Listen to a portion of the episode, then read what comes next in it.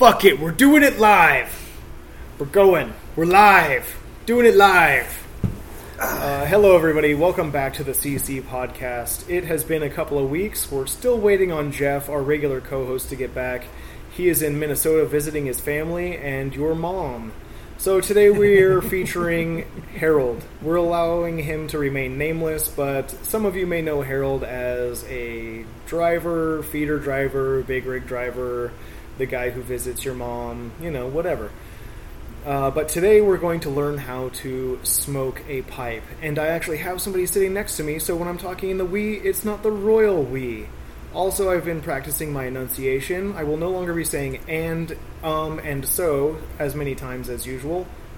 But I will be doing other intelligent furloughs of conversation, such as although and however. That being said, Harold, say hello to our audience. Hello, audience. Thank you, James. Cheers to you. Oh, cheers to you, and thanks for pouring this uh, fantastic Makers 46 brought to you by Makers Mark. These have a virgin French oak staff placed into the barrel while it is aging in the barrel. Uh, American white oak, which is also a virgin barrel, and uh, it infuses a delightful fruity flavor to it.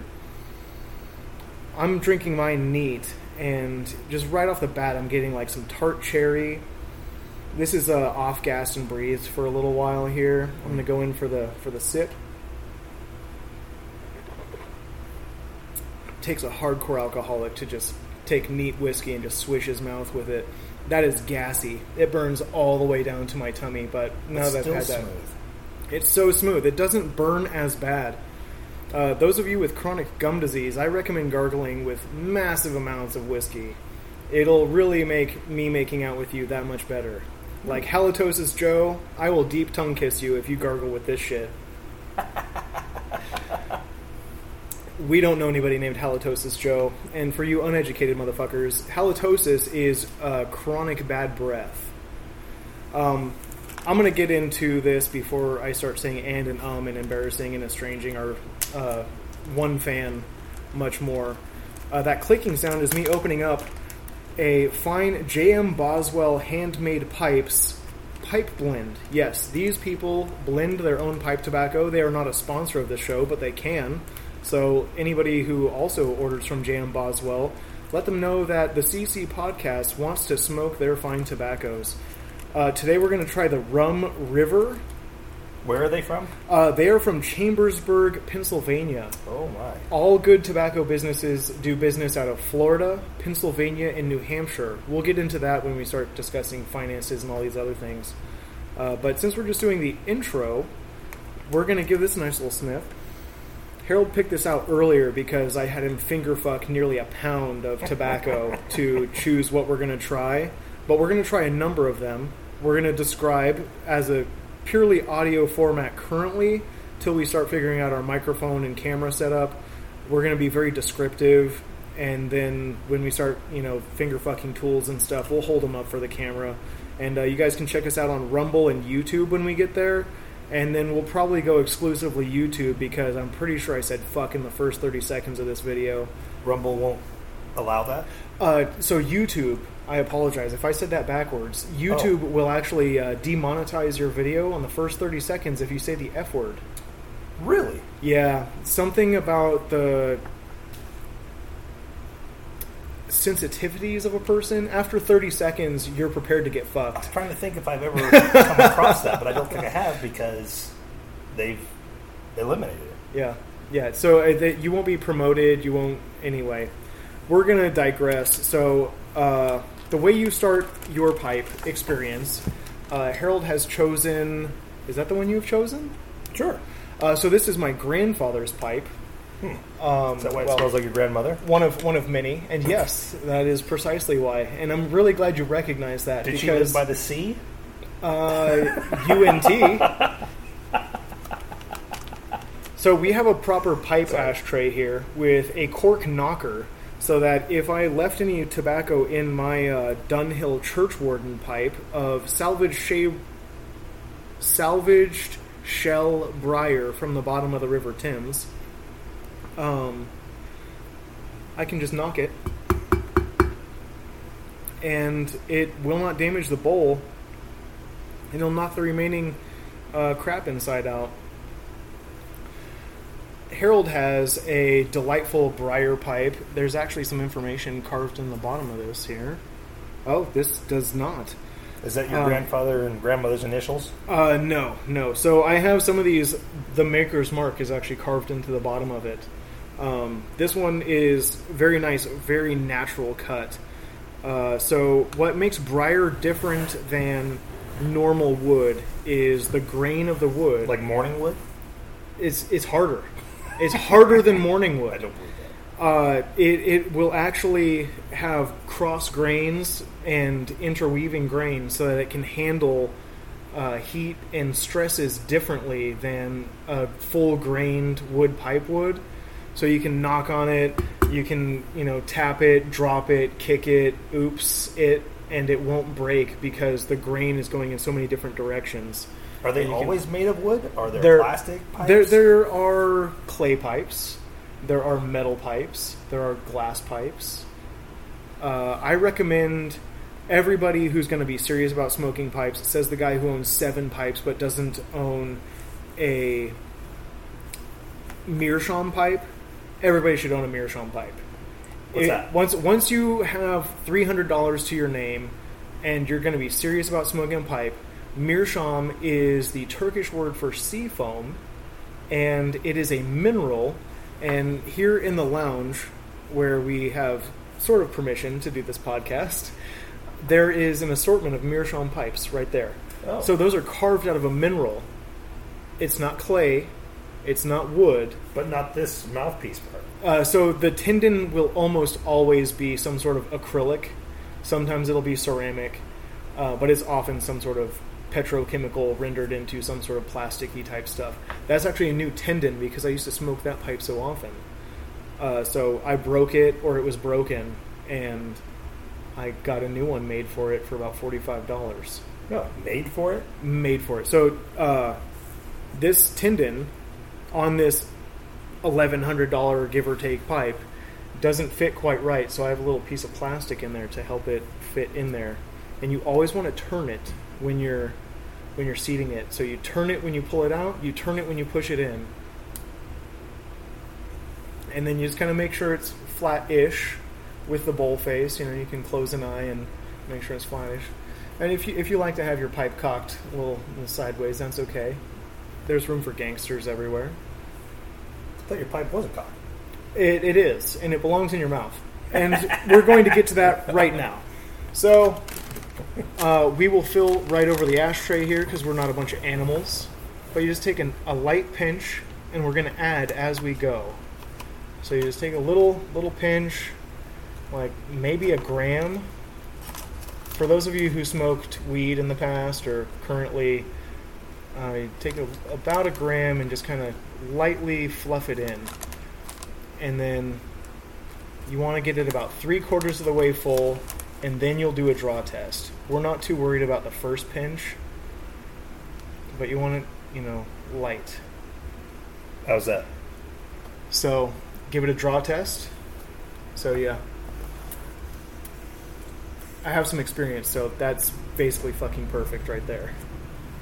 So I've got some room to add some more, but we're gonna try a couple, so I'm gonna not. So I'm about three quarters of the way full, and I got a nice little draw on that. And just to make sure we flatten the top so that we get a nice cherry on there, I'm gonna pack it down a little bit extra because as soon as you char the top, Are you going to describe the tool you're using right now? uh, so this is your standard Turkish pipe tool. I recommend the old school doesn't exist anymore Dunhill pipe tool. It's a three-in-one piece of briar where the shacker threads into the bottom piece, which is the packer, and it doesn't have a ream or scoop. Um, but the standard Turkish tool, you can basically call it a Turkish pipe tool. when you were doing time, you were the shacker, and your celly was the packer? wrong. When I was doing time, Sorry. I was the reamer, and my celly was the bitch. okay. He was also in there for like stupid check fraud, and I was in there for like you know What a felony bitch. possession of narcotics for sale. Uh, so we're gonna take this. So we have the JM Boswell Pipe Tobacco Rum River. Uh, we're gonna use a standard flat flame butane, uh, like Bic lighter. Uh, if Bic wants to sponsor us, or if you, our delightful listener, would like to sponsor us, you can buy us a beer about it. Because our time is valuable and our relaxation is important to us, we're going to have a minimum buy in for us to guaranteed answer your question of $10. That'll get us close to a six pack. We're not savages. We're not drinking Budweiser and smoking 7 to $25 cigars. How do they do that? Uh, so that is on our uh, Spotify. If you're listening to this, you're probably listening to us on Spotify. If you're catching us on RSS feed or somewhere else, but if you want to buy us a beer about it, figure it out. I'm also going to get a PO box if you want to send us like anthrax, poison, your panties, something like that. uh, we will be featuring that in a future episode. but buy us a beer about it, and we'll talk about a topic that you bring up. But we will be checking out the comments and stuff like that. There is no buy-in required. Like, leave us a comment, like, subscribe, answer our poll questions. We're going to do a poll question for almost every episode. The first poll question was, should we do more how-tos? And immediately the response was overwhelming. Our entire one listener answered at 100% yes, we should do more how-tos. So we've got our bowl pipe. Oh my god. We've got our bowl packed of our premium pipe tobacco by J.M. Boswell.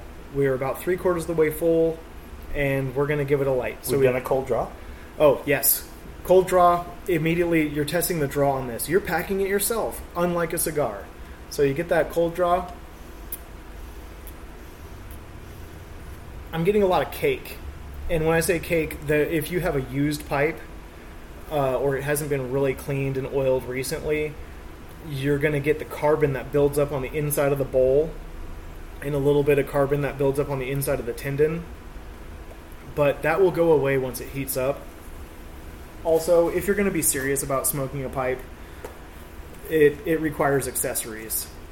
I have an assortment of pipe cleaners here. Um, you can get them with uh, like some plastic tabs in there that are really efficient at scraping some cake off. Uh, there are also these uh, bits that you can get for each individual bowl size. So uh, these are number four bowls, I'm pretty sure. And I'm just kind of going to show Harold here. So there's there's one tasting cake. So we'll check down inside the tin in here a little Are bit. there solvents that Uh, are so like, like gunpowder solvents that are meant to get rid of the residue from so powder? on the wood side, it's all about scraping and oiling, and uh, you can wax the outside, like use some carnauba wax and stuff like that Of the bowl? of the bowl. But the inside, you exclusively scrape it. You don't you don't fuck around with putting oil inside a well condition because all you're gonna have in the open pores of the wood because wood is a porous non vitreous is the scientific terminology. Um, but uh, Okay, Dr. James. eh, you know, some people get degrees, other people listen to epic shit tons of podcasts, read dictionaries, and other such things. The point of what I'm saying is you don't fuck around with the wood. You scrape the inside. If you scrape wood off the inside of your bowl, you've already done a cardinal sin, That's what she and said. we will drag you out in the street and flog you. but if you're just scraping some carbon off the inside, like you will notice over time, your bowl will get smaller.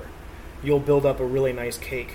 But the thing is, you Oh. want a little bit of cake in there because it's more porous than the wood, so you get airflow around the whole cherry, and so you can really get good airflow, really good draw, and then it'll just slowly burn down. And you're going to experience that because these pipes are practically perfect in every way.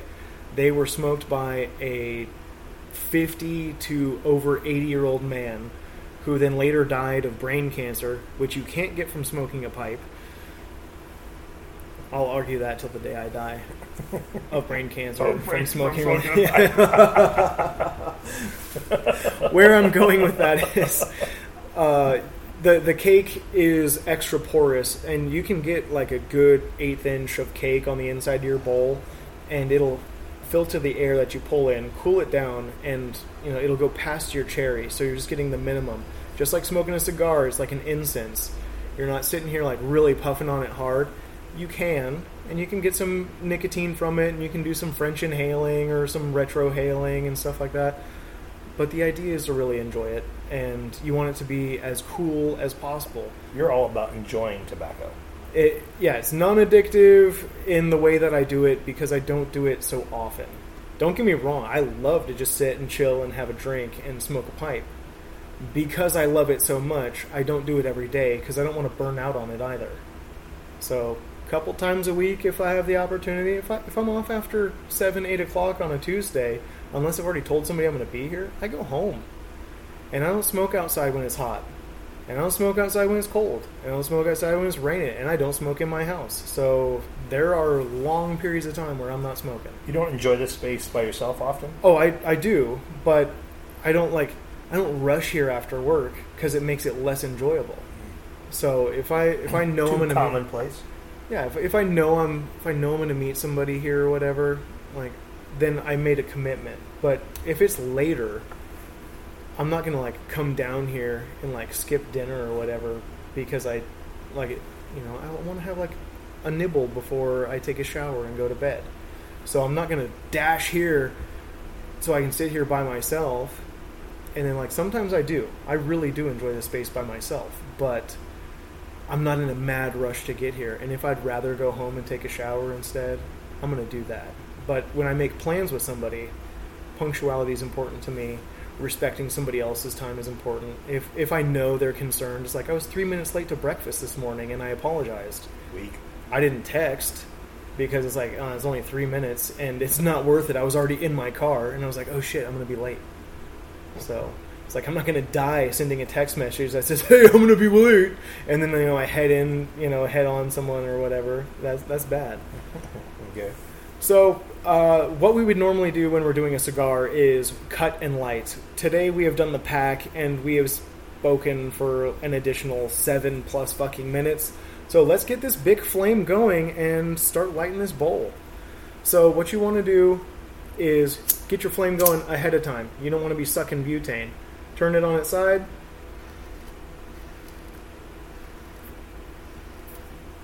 So four little pulls there checking. We're not quite there yet. So we're to add some more flame. There's another three. I'm starting to get a cherry, so now I'm to pack it down immediately. That three quarters bowl is almost a half bowl, just like that. But once you get it packed in well,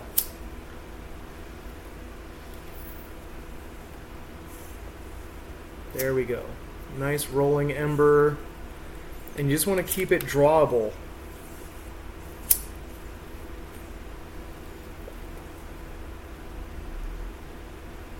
I think I'm there. So have you packed yet? Yes. Okay.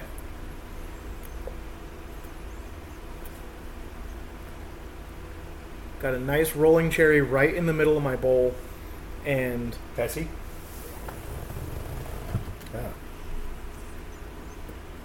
I can check for you. Oh, That's I'm out. Yep. I gotta do it again.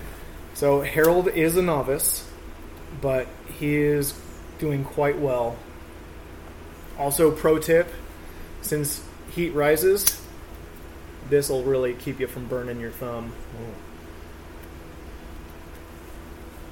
And you don't have to get the flame in there.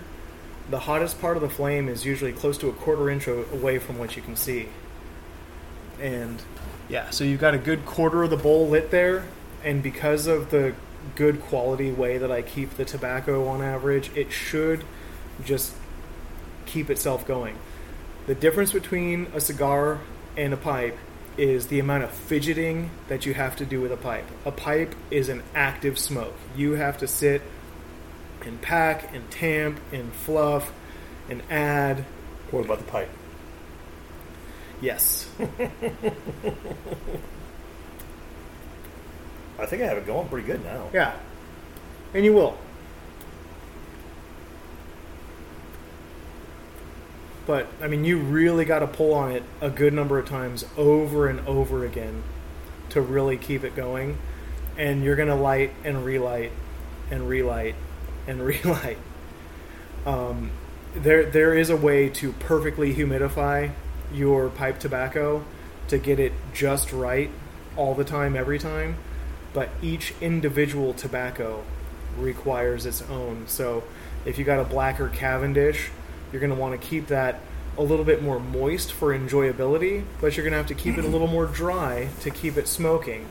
And i would rather relight it than be messing around with um, how hot it's going to burn when it's less humidified to keep it cherried all the way through. Uh, there's some Virginia straight cuts, very similar to cigarette tobacco.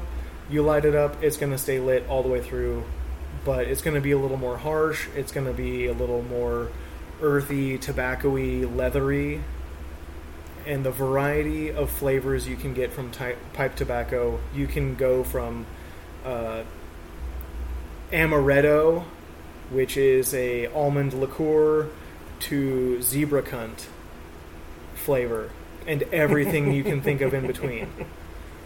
What uh, is that? Why you see older guys just have this thing hanging off their mouth, Mhm. like they're constantly working the draw, keeping Yeah. this thing going while whilst doing things.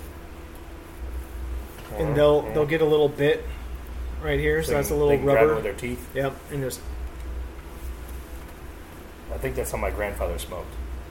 It just kind of like he was powered by steam. So I just did a nice retrohale with this uh, rum river. On the retrohale, you do get the rum. If I would have known that was, was what you were going to choose, I went to Total Wine and More. Not sponsored by Total Wine and More, but if Total Wine and More wants to sponsor us, I just bought a very nice sipping whiskey from them.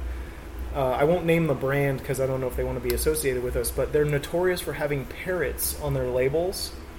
It's a XO, so they rate rum the way they do brandy. So it is a. Uh, it, it's in the cognac, which all cognac is brandy, but not all brandy is cognac. It is a cognac of sipping rums, and it's alleged to be very nice.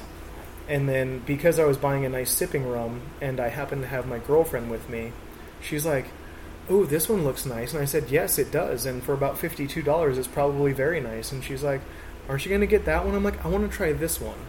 And she's like, "Well, I want you to try this one because I like the label." so That's fair. in in standard female fashion, when your girlfriend makes more money than you do because she's a nurse and you're a stupid truck driver, I thought she just dressed up that way. uh, no, that's That hot. that's her other job. I digress. She got the other other one, which was very expensive, and uh, if she doesn't like it, I'll be trying them both and bringing them both down here. But Do you do rum as a pairing with your tobacco? Absolutely, you can.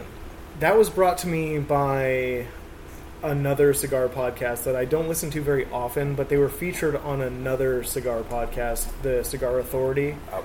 Yeah, so pack just lightly, Oh, thing.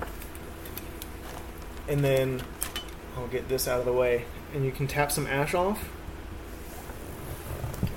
On the knocker. on the knocker. Just just a little tap, just a little. Yeah, see that? So you didn't you didn't pack it very good. You got unburnt tobacco in there. That's okay. Weak. There's there's no shame. It's your first time, and I also. Oh, I'm still going. I, I am well practiced at this, everybody. All right.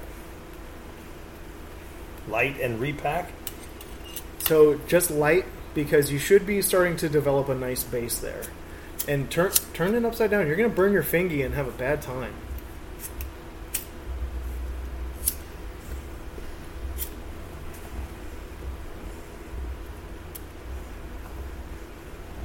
Oh, just the, the smoke is just rolling in here, folks.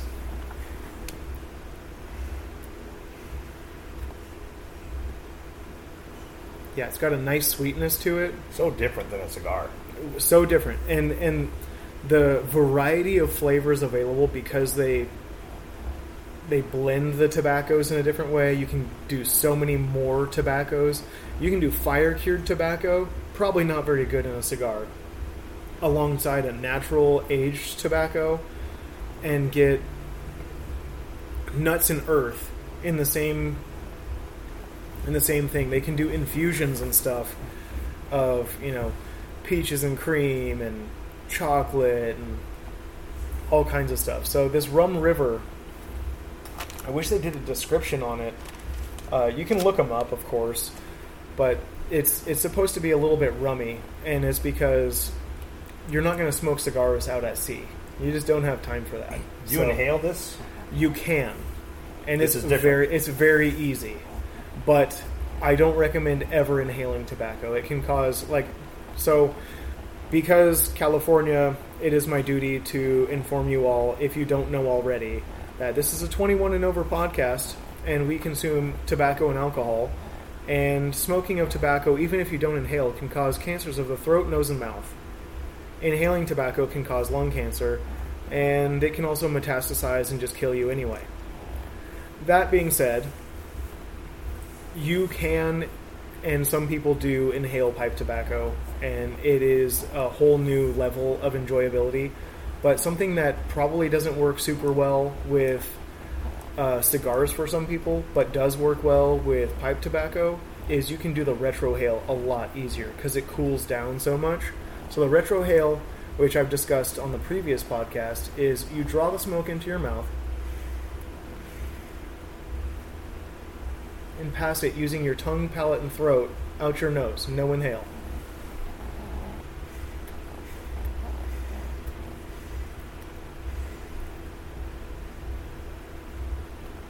And it works pretty well. It's it's very cool. Uh, cool in temperature, not cool in uh, smoking is not cool, kids. If you're a kid and you're listening to this, you should turn this off, uh, reevaluate your life, and maybe go see a priest and tell on yourself. Why do you think that you know cigarettes they have their aesthetic and people enjoy them? Cigars have their own. How come pipe pipe tobacco pipes, you know, didn't take off? And second thought, with the flavors, you know, all the new uh, vaping was, you know, rainbow unicorn and cotton candy cantaloupe. Like, how come they, with all the flavors that pipe tobacco has, you know, why is this a lateral? So, I like your line of questioning. And first, all smoking before the first cigarette was invented was done through pipes. So, this is the Cro Magnon uh, proto. This is this is like uh, what do- what do they call those uh, proto hipsters or something like that, right? Th- This is the original way to smoke is through a pipe. Because if you if you saw like a hipstery guy at a brewery in the smoking section, smoking this with his hipster uniform on, you would think douchebag. You would think that. I would probably approach him depending on what his hipster uniform was. Like if he was actually wearing spectacles, and then I could see through his spectacles that his eyes needed correction, None? Okay, and they're then prescription. yeah, they're prescription glasses, and then he's wearing a flannel that's got like a pipe ash hole burn into it, and he's wearing like some khakis and some loafers. I'd ask him number one, what he's smoking. Number two, how old his pipe was, and number three, how much he paid for it and what brand it was. Now, if I saw some, you know, some other guy uh, with some mass-produced hunk of junk, it, there would be some judgment involved. But where I'm going with this line of thought is smoking is the OG way of enjoying tobacco right before nasal snooze, not uh, you know snuff that goes in your lip, but like sniffing tobacco, which we will do a review on some of that as well. Uh, like if you want to you know get lit on nicotine, snort some fucking tobacco and do enough of it till you get post nasal drip. Oh my god, so nice. Uh, there, there used to be a plethora of flavors of that, including Coca Cola. Tobacco? Coca Cola tobacco flavor nasal snuff. Mm. Yeah, so good. Um, it didn't really taste like Coca Cola, but the burn and the sweetness and the like caramel flavoring that you have, the like the caramel color that has a little bit of flavor. It's basically burnt sugar, by the way. Um, yeah, very very nice. Where I'm going with this is smoking a pipe is the original way to smoke tobacco, followed by probably at the same time because of the same line of thinking, you know, parallel thinking. We discussed how you know calculus was invented by two different people at the same time, give or Mhm. take. Well, cigarettes, easy, you know, short fill tobacco or chopped up uh, tobacco rolled in a tobacco leaf versus whole leaves bunched up rolled in a tobacco leaf. Because when smoking was invented, paper was expensive and hella rare. So when paper became more prevalent and cheaper than tobacco, ta paper wrapped cigarettes, cigars stayed premium. Pipe tobacco stayed premium. You could use the cutoff and waste from making premium pipe tobacco and premium cigars for making cigarettes. Then they just stopped aging the tobacco altogether. And that's when cigarettes started being extra unhealthy and it was cheap, fast, full of nicotine, and everybody was doing it. And then it started being more rich people and you know people in closed back rooms discussing the new world order smoking you know cigars and pipes and then the time that it takes to enjoy these things became a symptom of affluenza you know the most affluent and richest and uh, you know, deplorable of us are smoking uh, pipes and cigars, and that's just not the case. Still to this day, because there's so many of us, it's the workaday guy who's actually enjoying premium tobacco. And it is through us advocating for our leisure activities that we've had some major wins against the FDA and the ATF for the taxing and regulation of uh, premium tobacco, particularly cigars most recently, Rocky Patel and a team of lawyers just um, did some huge tax thing to keep the FDA out of their business. So that's kind of cool. Which they have no business being in uh, tobacco's business. That's what the ATF is for. So the FDA has been trying to step in on the ATF's toes, and through recent legislation, look it up for yourself, please. If you really care about it, you know, look it up. Um, check out the PCA, um, which is the Premium Cigar Association. There's some other tobacco advocates. If you're into it, get to know it for yourself, get to understand it for yourself, and advocate for yourself. Tasting vanilla. Yes, yes. And you'll get that through oak aged rum. Um, that's part of why I should have brought some sipping rum, but I did not. But, you know, you'll get some vanilla in a nice whiskey as well. So, This Maker's is fantastic. oh yeah, this this is my favorite. Like Maker's 46 is my favorite. When I get my PO box, if I don't get a bottle of Maker's 46 in it from a podcast fan, I will cry myself to sleep on my cock-shaped pillow.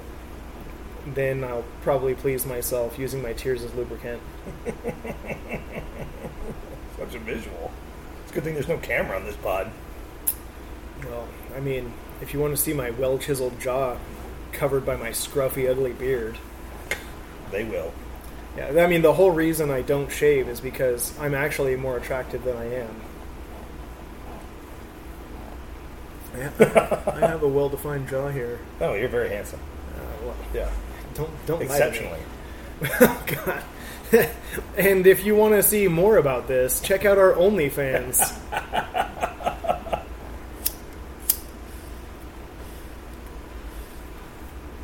All right. Well, we're getting to the bottom of this particular bowl, but we've been able to keep the conversation rolling and the smoke as well. I was going to ask you. So it gets to the bottom, and and then what do you just dump it and repack Well- with a different tobacco? Mm-hmm. So I'm out again. I'm having a hard time keeping this. lit. you you might you might not have had enough tobacco, and then I'm I'm judging because I'm allowed to as as your personal I'm learning. yeah as your personal uh, so We don't have really great light. Yes, that's quality audio. That is the sound of a metal pipe tool hitting a ceramic. Um, so you see the unburned tobacco there. Yes. You see the solid chunks. So that's that's not a good burn. That's not a problem uh, with the tobacco per se. It might be some of your technique, but uh, we will see what my bowl ends up like because I've only had to ash it the one time that I talked it out, and I'm still going. Do you prefer this to a cigar? This is a little more hands-on. Like I mean, I'm good at it, so I can really relax and enjoy. But I mean, you've seen those little robustos that I get because I'm spending the extra money and the extra research and all that stuff. I'll get 45 an hour out of a robusto, and I'll, I've I've had like an hour and 15 minutes out of a nub because I was really just nursing it. And I've had an ash on a nub like I had this much butt left, and all this is just ash. For listeners, what kind of lengths are those? Oh, uh, so a nub is about four inches long, and I've had less than an inch of butt and over three inches of ash just balanced on the end of a fucking cigar. I will do some published pictures in due time. Um, Yeah, can you accompany, like, on your site, just visuals of some kind, even in still? a- absolutely, I can. I, I can. I think I'm gonna do like an Instagram or something for this. Ah. Uh, so um, I, I like I like the idea of Pinterest and stuff like that, but I think Instagram is more accessible. Everybody who has a Facebook has an Instagram, and if they don't, they should because it's the same fucking company. You know, just click the integrate now, and you know it's like one of us, one of us, gooble gobble, gooble gobble. Um, anyway, uh, and like maybe I'll start a Twitter or something for us, or I guess it's called X now. But I mean, What is that? Twitter is now called X. Oh. Yeah. Oh, yeah. Yeah, Supreme Overlord Elon said, You are no longer Twitter, you are X. I He think loves it's X. yeah, it's named after his son or something. Who's like XY one two three. He's got like eleven kids, but one of them is named something silly. Well, how tos, I think, are great starting places for, you know, getting off the ground. They're informative. There's a topic. You have like a, a theme. As you go towards more conversational things, um, how do you think that will go? What do you think that looks like? Like, it's going to integrate really well because we can start out with, "Hey, would you like to partake?" "Oh, you would." Here, allow me to help you and instruct you on that. Well, what do you do? Oh, that's fantastic. I'm totally interested. Tell me more. Which, by the way, everybody, this is an aside, and this is how it's going to transition that easily. If you really care about somebody, you don't tell them, I love you. You tell them, tell me more. That is how you really get to Tell me know more. somebody. Exactly. exactly. Harold already gets it. But that's that's how you do it. If you really want to know somebody and you really want to express love and interest and friendship, because I love you doesn't have to be romantic. It can also be I accept you for who you are. I respect you as a person. Tell me more about that. Tell me more about you. And that's how we're going to run the podcast. It's going to be that is fascinating. Tell me more. That is What if it isn't? What if the guy's? What if he has a couple of whiskeys, as one does, and they're like, like our friend there at breakfast. Oh yeah. You want uh, Rockefeller's an asshole, and it's like, hmm. Are you gonna like grab the the helm and try to steer things around? I I will adjust as necessary, but I don't think we're going to have that problem here. We're already very discriminating in our uh, guest list. But I mean, Are if we? things if things kind of go off the rails and stuff, it'll be wow. I find that really offensive. Tell me more. Dig your own grave, and then I'll shove you down the fucking stairs if I think you're really bad. How bad would that have to be? It it depends. Like, so if you're quoting somebody and you use a pejorative racial slur, you're quoting them. I'll accept it. If you are being overtly hateful towards somebody, um, it, just a personal point of conversation. I think hate crime law is a perverse hypocrisy. if you kill somebody, is it not because you hate them or it's a crime of passion or whatever?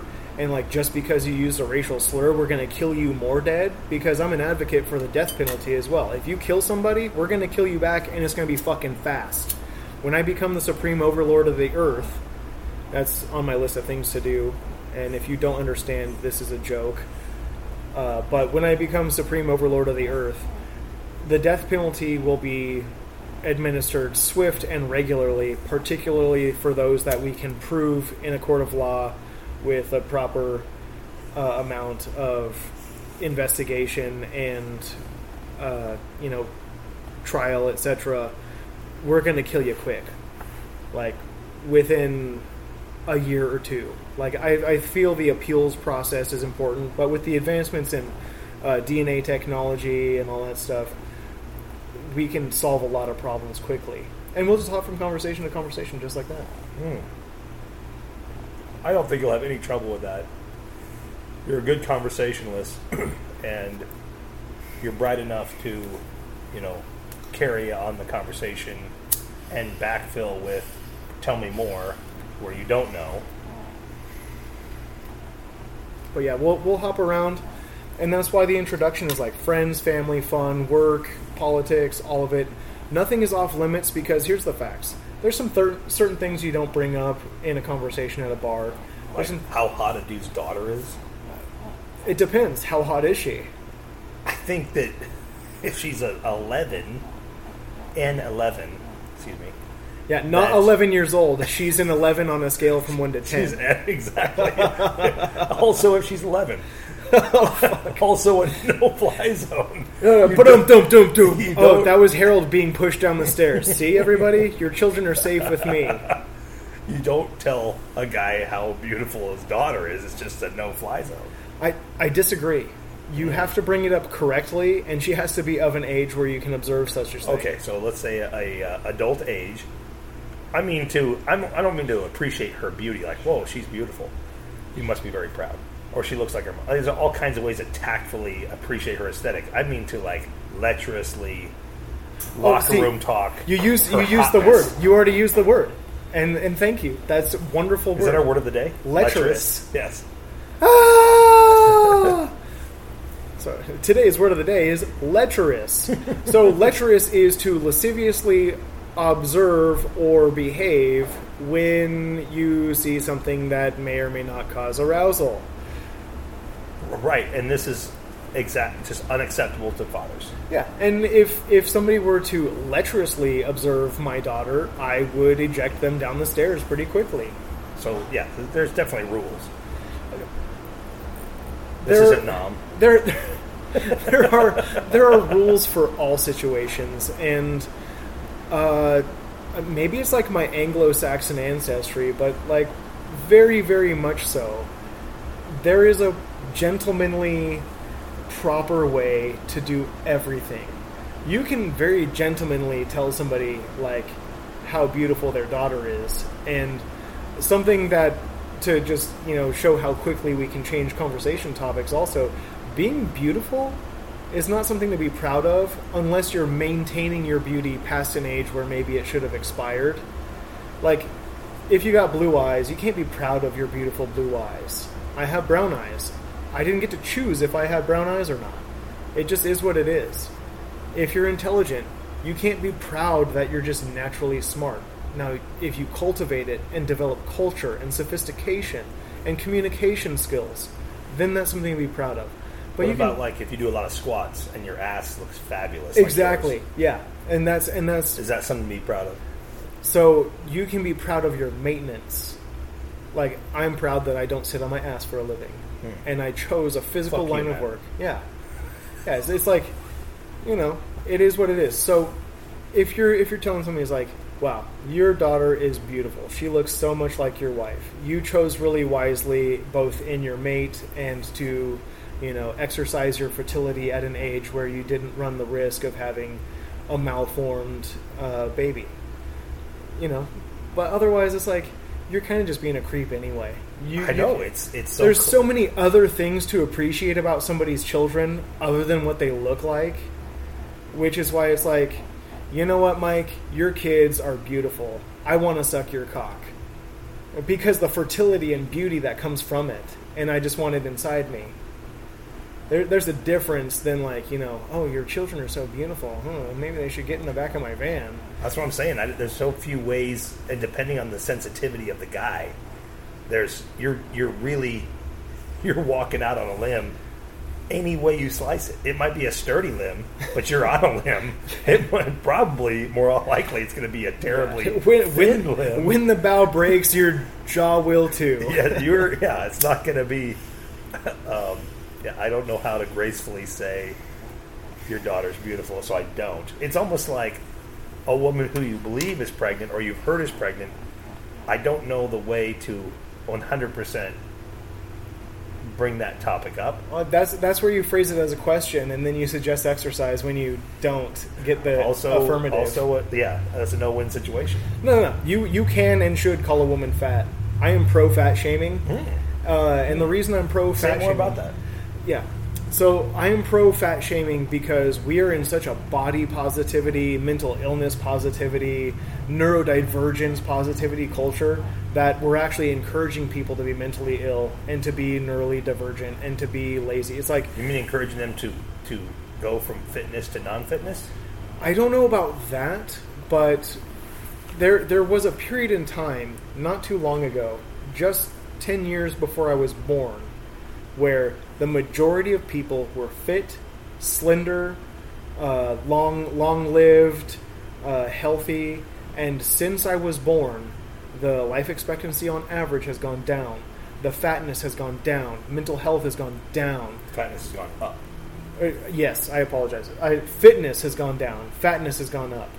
Um, and and like I am on that cusp. Now I I also come from you know food stamps culture to now I'm buying my own house and supporting a family member. We'll get into that in another podcast, but I I have left most of that behind, and I still carry some girth where it's like it it's not prohibitive in my lifestyle. I can still, you know, work out and exercise and all that stuff, but I don't know if it's my caloric intake or if it's a little bit genetic, but I am overweight. I am not obese. I have actually looked at the BMI, and the BMI is radically unfair to the supremely fit and the supremely buff, but it's pretty accurate if you're a fatty McFat fat and it says you're morbidly obese and you don't carry muscle and you don't squat your own body weight and you don't bench press your own body weight and you're male, you're probably fatty McFat fat and you should go on a fucking diet. And I have a solution for the poor, I don't have a solution for the extremely affluent. The solution for the poor is food stamps no longer buy you soda and energy drinks and uh, processed foods. You're stuck to raw or cooked meat. None of it's fried, none of it's pre prepared, none of it's super processed, and raw or cooked vegetables. And very few of those things are canned, and very few of those things have added ingredients like salt. And that will fix a lot of things. But like the fact that you can buy candy and soda with food stamps makes me sick. And I I have a lot of compassion for people who are in food deserts and stuff like that. But that's also like people say, "Oh yeah, you know, poverty poverty is a reason for crime." No, crime is a reason for poverty. If you tolerate crime in your culture and your society, you're going to have more poverty around where those crimes take place. If you stop your neighbor from being a criminal, you're putting yourself at risk, but you possibly are improving your entire culture and community with that single act. It's like, uh uh-uh, uh, we are not taking that shit anymore. A couple old dudes cane somebody who's robbing a liquor store. I bet you within five years there's going to be a new grocery store in that neighborhood. I never thought of it like that, but I think you're right. The you know the argument that oh uh, to allow shoplifting, I don't think anybody ever was in a, living in a community where they allowed shoplifting and and everything prospered because of it. It may have survived in spite of it, but I don't think it ever prospered. It's not better. Yeah, po- poverty causes causes crime. Is is to say that, uh, you know, fertility causes pregnancy. It's they're they're they're correlative, but they're not causative. Like they, they correlate, but they're not causal. It's like yes, if you are very poor. Could you repeat that for my benefit? Because I'm stupid. Uh, yeah, so so cor- correlation correlation and causation are not uh, equal. So you can say that if you are poor, you are likely to commit crimes, but that's about as correlated as you can get. Just because you're poor, you're not a criminal. Just because you're a criminal doesn't mean you're poor. And it doesn't matter what side of the political aisle you're on, there are tons of rich people who commit epic shit tons of crimes, and there are tons of poor people who don't commit any crimes at all. And that's what I'm saying. If you tolerate crime, then you're going to get more crime. If you don't tolerate crime, you may actually have your entire community come up out of like it's I, I've observed this because I was born in Oakland and I grew up in Alameda and I was very very poor. And I guess we're getting into this today. So Oakland was less criminal in the early 80s when I was born than it is now. And they're still like the Oakland Hills. Very very rich. Very very nice houses. Very very good neighborhoods. And there were less good neighborhoods as well In Alameda? in Oakland, where I was born. Alameda, just a short little bridge trip over to a little island called Alameda, has always been very nice. Always, always, always. Why is that? Well, because it's a slightly isolated community and it's on an island, which I guess kind of has its own little pros and cons. But basically, the community wouldn't tolerate certain things. And they had a lot of uh, antique and whatever nicer um, houses and stuff. But I lived in a basement apartment underneath a two story house with my folks and all four of my siblings. Wasn't Alameda inhabited by mostly like naval personnel? Um, maybe way back in the day, and that's part of possibly why uh, my dad was able to get in there because he was a Navy guy. But where where I'm going with this is just a little short bridge trip, not not even not even ten minutes drive from Alameda to the the mainland of California, where Oakland and San Francisco are. You're you're looking at massive crime in San Francisco and massive crime in Oakland, but it was still less so. But as we started to loosen up as a society across the entire state of California, not to mention just locally, but as a, as a state, we started to tolerate more and more crime. It's only gone up. As we've tried to invest more and more money in homeless people to clean up the streets, we've only gotten more and more homeless people. People come from other states because of the benefits we have here in California for homeless people. You get what you pay for. If you pay people to be homeless, which is what you're doing by giving them money, you're going to get more homeless people. And I'm not anti homeless, I, I try and be very compassionate, but there are certain times and certain situations where I observe the behaviors that are now accepted in broad daylight in my city that I grew up in here in Grass Valley. I, from second grade to now, I've been in Grass Valley. And Did if you, you graduate second grade? I did. Hmm. And then I graduated all of high school. And then I even took two years of junior college and I realized how much a degree was going to cost. And I said, I'm getting a job. And Can we uh, take a sidebar? yeah, please. Let me ask you real quick. Let's revisit that. What Yeah. the what about blowing out of your pipe? It's dangerous. If you're getting clogged, do you want a pipe cleaner? No, I'm not. I'm just curious as to the Uh, function of it. here's what you get. Smoke. See the little flex? So you get little ash and stuff Oh, that comes oh, out. oh, oh, embers. Yeah. They burn out. Embers okay. and whatnot. Yeah. Oh, so don't. Yeah. So if you need to exhaust the chamber, that's where this tool comes in. I wasn't. Uh, I was just curious. Yeah, it, that's that's a good question. As a as a novice or uh, amateur smoker, yeah, I also you noticed that I was burning like one half of the what I had packed. yeah. So what you what you can do is you can fluff it a little bit. That's what I just did with this tool. So you fluff it, just kind of stir it up. Make sure you really. What tool is that for audio? Uh, so thi- this is this is the shacker. okay. It's just a shaft. Yeah, it's it's like it's a scrapey, pokey implement. For those of you that don't have a pipe tool, you can also just use like a broadhead nail and then an ice pick. if your broadhead nail is not uh, like nice and thin. Uh, I think they call it a ten penny nail would be like the original, but like you can just get is called a nail tool, but it doesn't have as thin of a shaft as I prefer. Ten penny? I was it be like coming eights and sixteens. Yes, but they're they're they're like longer, thinner, and they have a big broad head on them.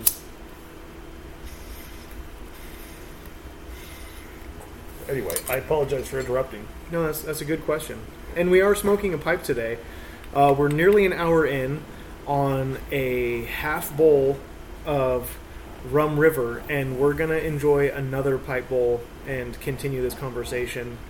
Um, we may pause between the switch, but where, where where I was going with the political nonsense, it's probably uncomfortable for some people. Is basically when you advocate on your own behalf and then on your family's behalf and then on your neighbor's behalf and then on your community at large behalf and you don't tolerate certain behaviors with compassion and understanding for the neurally divergent for the people who are in abject poverty from no doing of their own and really just looking out on a one-to-one basis. It's you and your family. It's you and your neighbor. It's you and your community at large.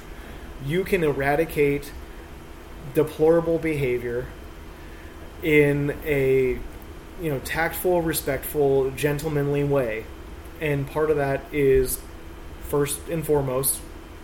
Uh, hate you, Jordan B. Peterson, sometimes, but like, clean up your own room, clean up your own backyard, make your bed, brush your teeth, take your pills, and then start trying to solve the world's problems.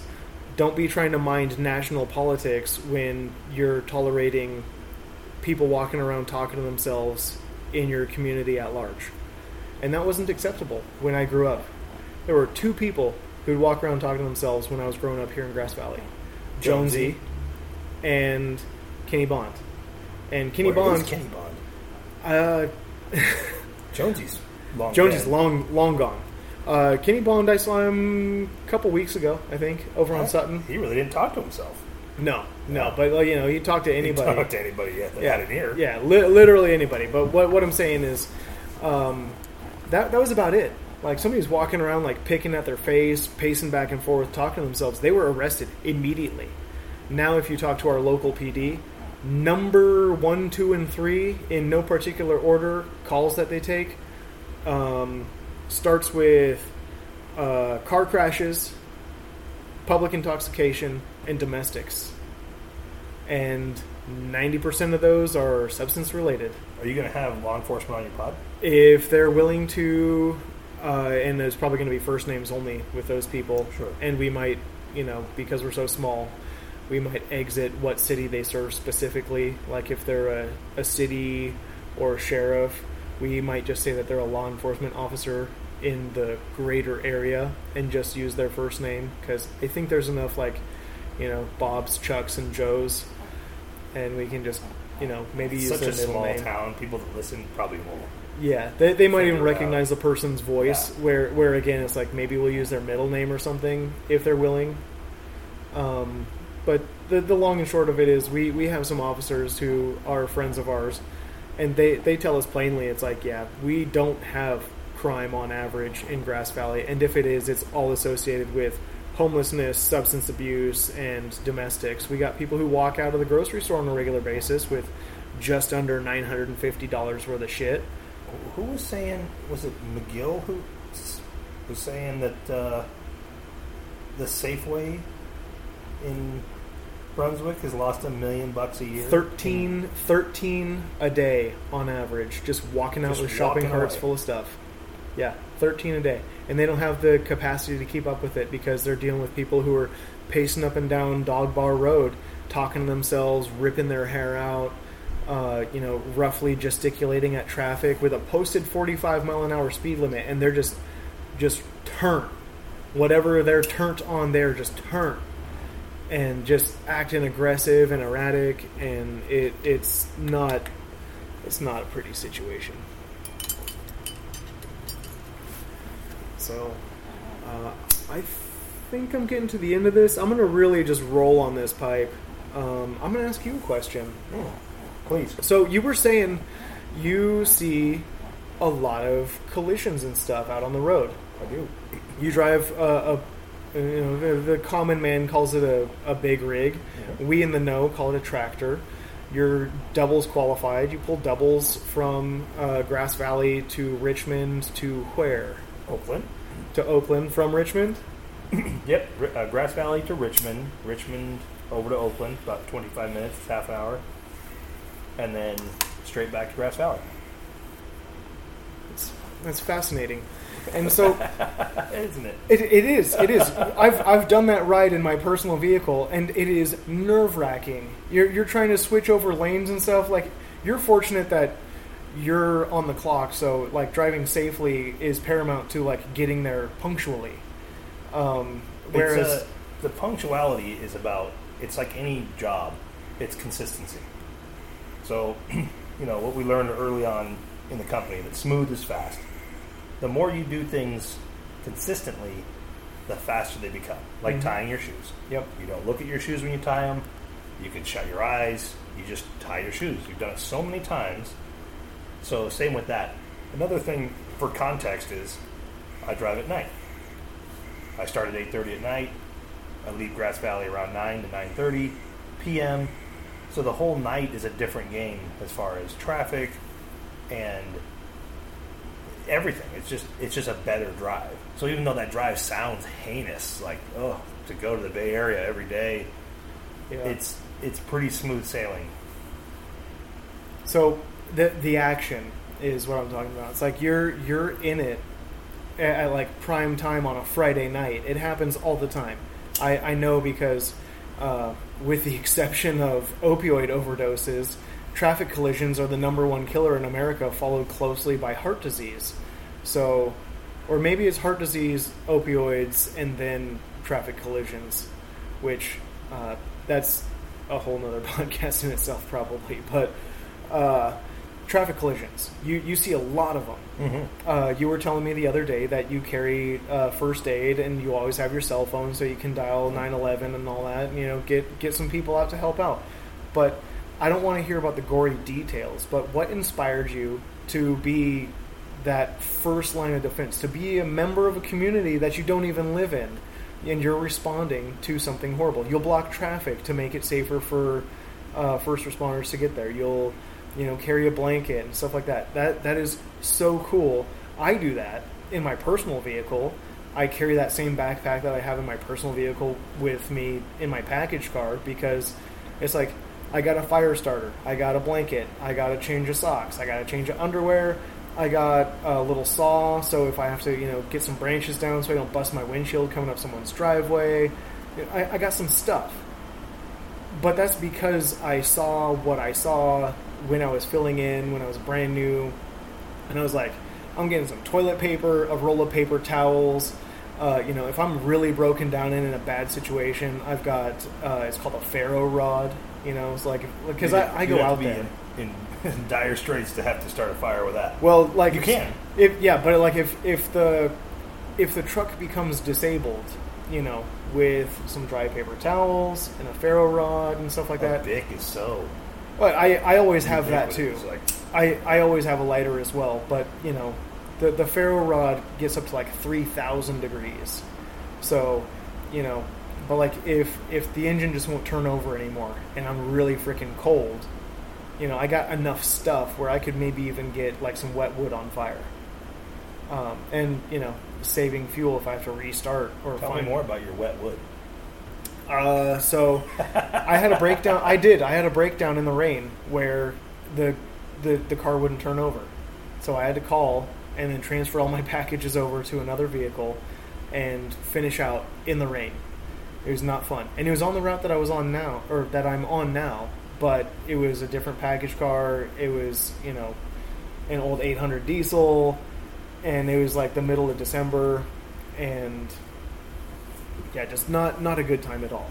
But what I'm saying is, I started carrying what I carry because of what I saw out on the road.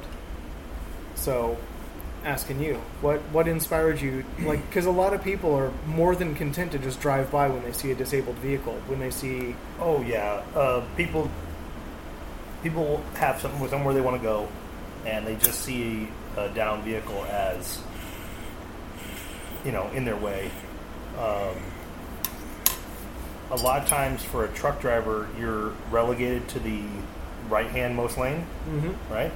So you're kind of in the thick of it. That's where most accidents are going to end up. People are going to get flats or they're going to get in accidents. They end up kind of going off to that side. Um, at night, if your car is disabled and the battery comes loose, you don't have any, there's no lights. Yeah. It's really easy to plow into it. People pop out of cars, their bodies will be in the road. And so I think it's a natural thing to just keep other motorists from smashing into that darkened vehicle and to try to protect people, a bike, motorcycle on the you know, down on the road. I'm not I I knocked mine in my Yeah, you're you're you're empty and I am as well. So this is both of our drags and we've got just under a half a pipe bowl left. I think mine, That's mine not too a lot better the last last go round. Yeah, so that'll that'll happen because it'll pack in as as we go. So did you have your eye on another type of tobacco that you Uh, wanted dealer's choice. Okay, so what we're gonna do, we're gonna pause for a quick break. Um, we'll call the bio break. I'm gonna use the the boys' room. Uh, maybe we'll refill our beverages, freshen up the beers and or whiskeys here, and uh, we'll resume. We've been at it for an hour and six minutes. When we get back, we're gonna tell you about our new selection. We'll do our pack and light, and then we're gonna hear more about the crazy shit that Harold sees as a Class A driver uh, on his way from the greater Sacramento area down to the Bay Area. And we are back, everybody. We've had our bio break, we've refilled our respective beverages. We're going to get into the JM Boswell Majestic 586. Not really sure what this is flavored with specifically, but it is a premium aged pipe tobacco sticking my nose down into that bag. I'm getting some coffee, maybe a little cocoa. I'm not super positive on that. Do you like to sniff the sack before you put it in your mouth? Yes, if if if you can't give it the finger and sniff test, you're not putting it in your mouth. Definitely not swallowing it. Definitely not swallowing it. So I'm I'm really liking this. Uh, we're gonna set this just behind the ashtray. Now that the ashtray is just full of ass. Uh, are you liking that pipe? You might like this one because it's a slightly shallower bowl. Mm, I'm enjoying this pipe. Okay, if you if you like that, I That's just good. I don't I don't want you to feel like Your grandfather gonna- chose wisely. wisely. I, that's one of my favorites. I have seven or eight more back at home still. I mean that about your grandmother too. She's hot. Oh yeah. Well, you know, once you reach a certain age, Vintage. So, uh, yes, vintage is a good word. Antique, maybe even. So I'm just gonna do a pinch and see how we can do this. We're gonna try about two, maybe three more. We're gonna try and cover a lot more ground in this next hour. Thank you for sticking with us. If you have, uh, we're gonna upload this separately. We're using Audacity, free audio editing software. We're using my brand new Lenovo uh, laptop. 3.0 gigahertz processing speed, 8 gigs of RAM, and believe it or not, the microphone ain't half bad. We're gonna have a real microphone in here next time. Maybe we're gonna get some headsets and an audio digitizer or something, some sort of through filter so that the computer can process two microphones at the same time. After And- that, it's going to be acoustics. Yeah, the, the rest is gonna be the, the, the flat walls and the flat ceiling. Terrible. It's it's not bad. I would prefer a little more texture. You know, bring some egg crates or something up in here. But luckily, I can aim my voice pretty well. In a past life, I might have been a uh, ventriloquist. Or DJ. That too. All right, gonna set this freaking can of pipe tobacco down here. Get a nice little sniff in there. Do you need anything? Like, did you notice any uh, saliva or condensation inside your tin in there? Because I have I have pipe cleaners. Fell right out. Fantastic. All right, so get your handy dandy pipe tool. Just a nice light. You're just not even using the whole weight of your hands, just to get a nice flat, flat surface to light there. So again, we're just going to do a single pinch, a light single finger pack. Then we get that Turkish pipe tool down in there, give it a nice flattening. Get our nice little Bic lighter turn it on its side and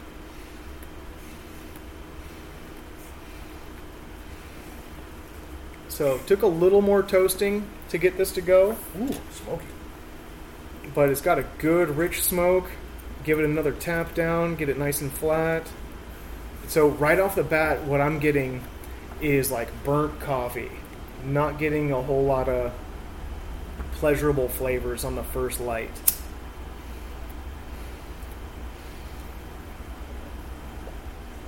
Second, now it's not as burnt. It's getting a little bit of coffee.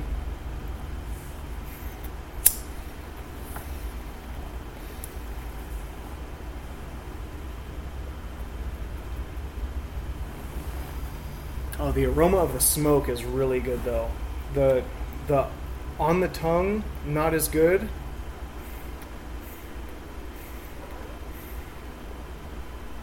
Retrohale is sweet. Uh, getting like some dried fruit. What's the name of this one?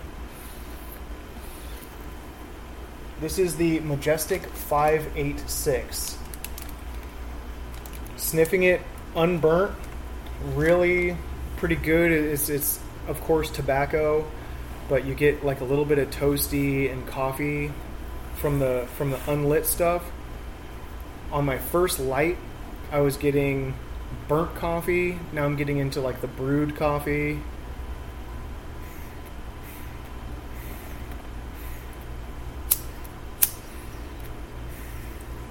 I'm really going to get this rolling and then I'm going to try and back it off. It's definitely stronger. It's it's strong on the tip of the tongue.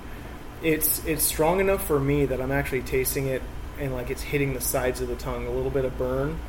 There is a Yeah. strong nicotine content on this. I'm noticing that right off the bat.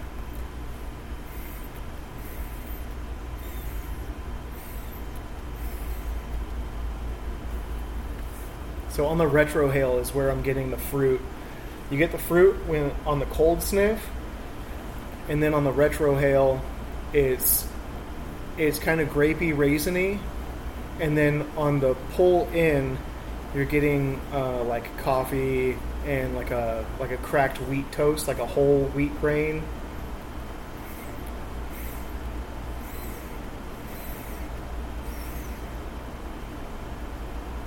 Maybe to a less refined palate, you might get like some grass or hay, but I'm I'm getting more toasted and and brewed type type flavors. But uh, like my mouth is tingling. The nicotine Oh, is yeah. is like Oh, yeah. present. That's sure. that's great for this because it'll help us smoke it a little bit faster. Also, our cadence and speech will speed up a little bit. Mm. Um, so this is where the people who talk about oh smoking's bad for heart disease and then and then it's like yes short term effects of this you're going to have a higher heart rate you're going to speak a little bit faster your eyes might dilate a little bit Like coffee. uh, very much like coffee so it's a stimulant. So you're going to be a little stimulated. But the long term effects especially if you develop a tolerance and you're actually taking your time to enjoy it really just kind of chilling and hanging out long term effects are lower heart rate lower stress. Because we're taking our time we're really going to enjoy this and analyze it. This might not be a good everyday smoke for everyone but a guy who likes to bounce that pipe in his lip and he's out there doing whatever he does you know maybe he's thatching his roof or doing a minor repair on something just you know hanging out there like granddad did. Your granddad liked to put pipe in his mouth.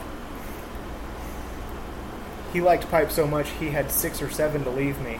Wow, yeah. That's impressive. At the same time, Well, so he he left me his entire collection, uh, along with a ceramic uh, like pipe uh, tobacco container. The gasket's all dried out and shit, so I don't use that. Ex- I keep my change in there, a crock. like a crock. Yes. Uh, so it's a crock with a wooden lid and a rubber gasket, and the gasket's all blown out, so it just kind of sits right on top. I, I could repair it, but I just keep my change in there, and then I've got you know my my giant Folgers can for when I'm mobile, and then I've got individual uh, glass with like a it's a similar type type of fastener that you get like on a Grolsch. Mhm. So it's got a plastic lid with a There rubber must be a name for that thing. Yeah, we'll we'll look that up at a different date. Maybe we need a Jamie. We need a Jamie. Jamie, look that up for me. All podcasts need like an engineer, Jamie, to watch yeah. and fetch things from the internet.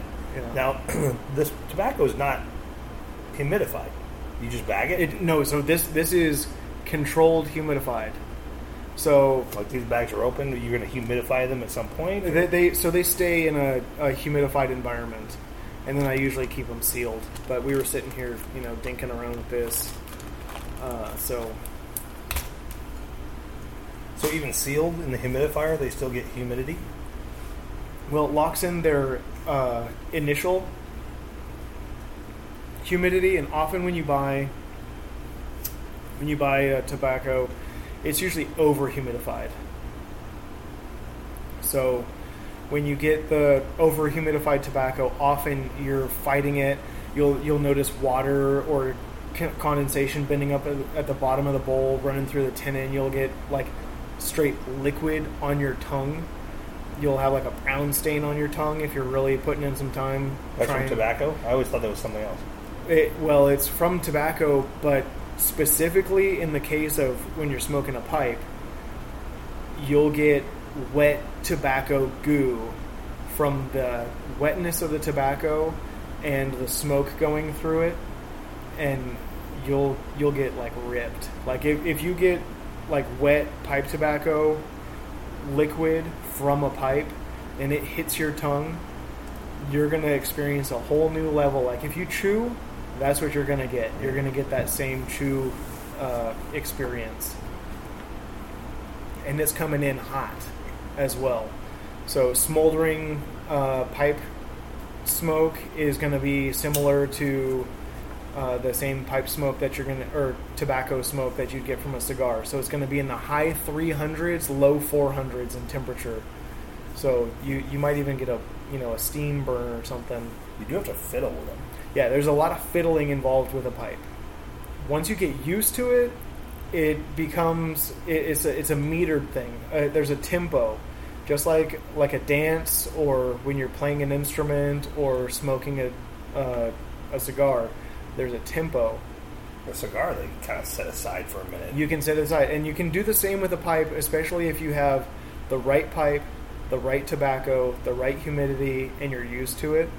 It's like one, two, three, one, two, three, and then you can set it down, and then you can come back to it up to a minute later, and you and you could be all right.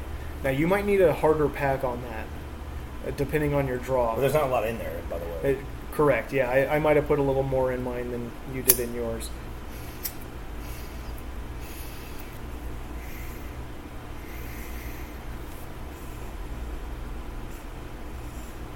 I just smoked you out on purpose. Like I really, really ripped that one. So since we're on all audio, I just did like a really rough three puffer and just blew it straight in Harold's face. and then you tried to shotgun it to my mouth. That was weird.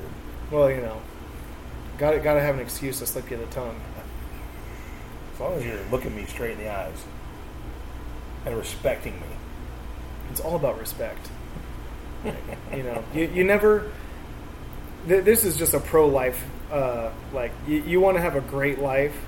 Pro tip from your boy James here: uh, graduate high school, don't have kids out of wedlock, and actually respect the person you get married to, and you're going to have a better life than most people. Just pro tips. That's based on statistics. That has nothing to do with morality. I didn't mention anything about religion, any of that stuff. Are you opposed to talking about religion on your podcast? I'm not opposed to it. Um, so I am a professing, uh, I, I am a Protestant Christian. I have a filthy truck driver's mouth. I have a filthy truck driver's mind. But Do Protestant, Protestant, Protestantism? so Protestants are anybody who's not Catholic and not Orthodox. So um, I, I come from a Pentecostal upbringing. Ooh. Uh, so people, you know, dancing in the aisles and uh, speaking in tongues and all that stuff. I'm much more mild in my beliefs. You don't do that? I, I don't do that. No, Um, no tent revivals? So I'm not opposed to things like that, but anything done in emotion should be reevaluated after the fact and looked at with a logical, reasonable mind. Um, like a lot of people will say and do a whole lot of things to save their life or to get out of uh, legal intervention of some sort, or uh, maybe you're gonna cry in front of the jury because you did something real bad. Like there are people who do that like when they get pulled over for speeding most of them can do this uh, for those of you that are just listening i just just, just gesticulated uh, squeezing cleavage together and perking my breasts up And it was delightful. yeah but for Wonderful cleavage. for those of you lovely ladies that can do that to get out of a speeding ticket god bless you speeding is bullshit like that's not a crime in my opinion. If you're doing something unsafe and you're making people unsafe around you by speeding, fuck you. But if you're just going fast and passing everybody on the freeway and you're not hurting anybody and you're not slamming on your brakes and weaving through traffic, if you're literally just going faster than everybody else and they're letting you, God bless you. I hope you get there fast and safe. But what I'm saying is people who can talk themselves out of a speeding ticket, some of them will turn on the waterworks. They'll uh, you know, make all the excuses in the world, and that's that's not the thing. You you were busted doing something wrong, and you knew it was wrong, and for that, shame on you. What's the male equivalent of the cleavage presentation? Uh, I worked with a guy at a cabinet shop, and he cried He cried. about a disciplinary action. And because the owners and operators of the business were good Christian folks, and they allowed a lot more mercy in a lot of situations where I would just terminate somebody for chronic lateness or uh, emotional outbursts on the job or uh, a mixture of mistakes made that amount to a lot of money costs or redoing of work because of those mistakes. Um, you know, you, you can get away with that. So he cried under disciplinary action for a mixture of tardiness, uh, mistakes on the job that caused other people to have to work harder, and missing work. He- He was taking care of his ailing folks. And so for that, I have a lot of compassion and understanding. But he allowed it to affect his work, and he wasn't punctual for calling in late, he wasn't punctual for calling in sick. And then when he was at work, he was distracted. And that was problematic for everybody who was there. Now, after time, he left. But I think he was excused more so than he left. So, that being said, I understand compassion to a point. I understand being additionally understanding to an extent. But there comes a time where it's like, we're here to make money, bro. You got to go. Or we're here to protect the community, miss. You got to slow down.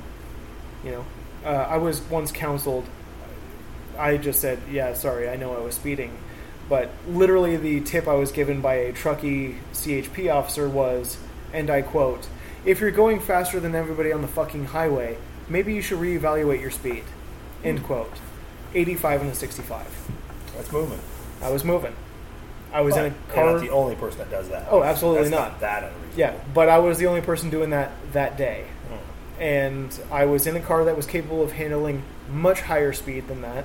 I was in a car that was capable of handling, uh, you know, fast cornering and you know all kinds of other things. I was in a car that was built to do it.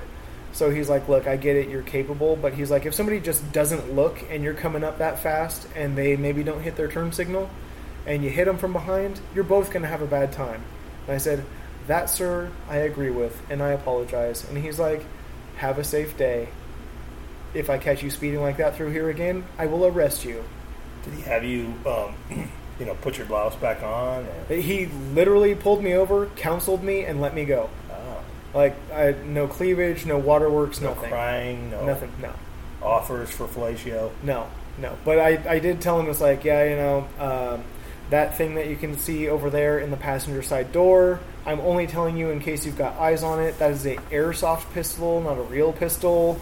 If you'd like to see it, you can. It's not loaded right now. You know, there, there was a little more conversation than that, but like I, I told him, it's like, yeah, you know, I was, I was playing with some buddies. We were in the Tahoe National Forest. I'm going to go pick up uh, my girlfriend. She's in Reno.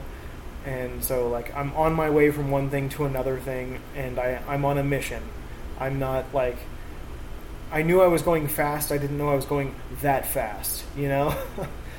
so That's the- easy to do. yeah, yeah. It's like you know, you're if everybody's literally going the speed limit and you're passing them at a substantially higher rate of speed, it's like if everybody in the fast lane was going seventy instead of sixty-five, I still would have been blowing their doors off at eighty-five. But literally everybody was going the speed limit, and I don't know why. And so like this, the the fast lane was just open, and it was a later afternoon, and it was a weekday because I wasn't, you know, working on weekends, uh, or no, I was working on weekends at the time. So, be because of the the timing of everything, like everybody was just like getting on and then getting off. So nobody was moving into the fast lane for the most part. So the fast lane was just wide open. I just fucking gassed it. I went past the inspection and scales. They were in the opposing lane because I was on my way to Nevada. Um, but yeah, I, just, I was just blowing everybody's doors off, and I had no idea the the specific speed I was going, but I knew I was going fast. And so I was counseled, and that was it. So back to Harold's awesome story about why he carries what he carries when he's traveling from uh, what we'll call Northern California to the Greater Bay Area, and some of the wacky stuff he's seen without getting too gory. Um, I'm not going to do a trigger warning, but if we do mention blood, gore, etc., we're going to try and remain, you know, distant from it. We're not going to talk about, you know, the the actual particularities of it.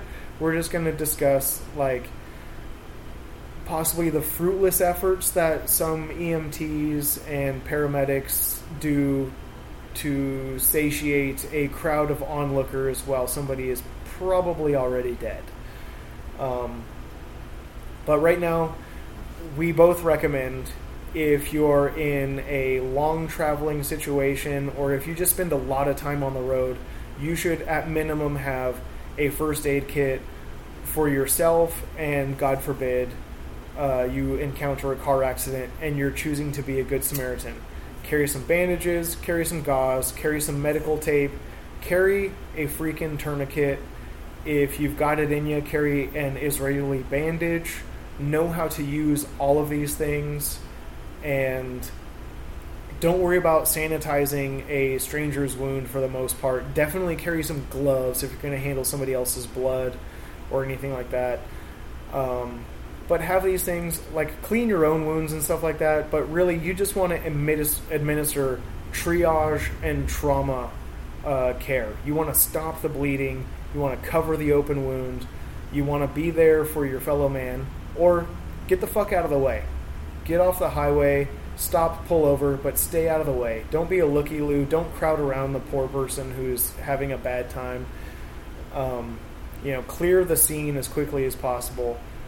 Uh, but if you're going to get yourself involved, know what you're doing as well as you can, be as helpful as possible, and then get out of the way.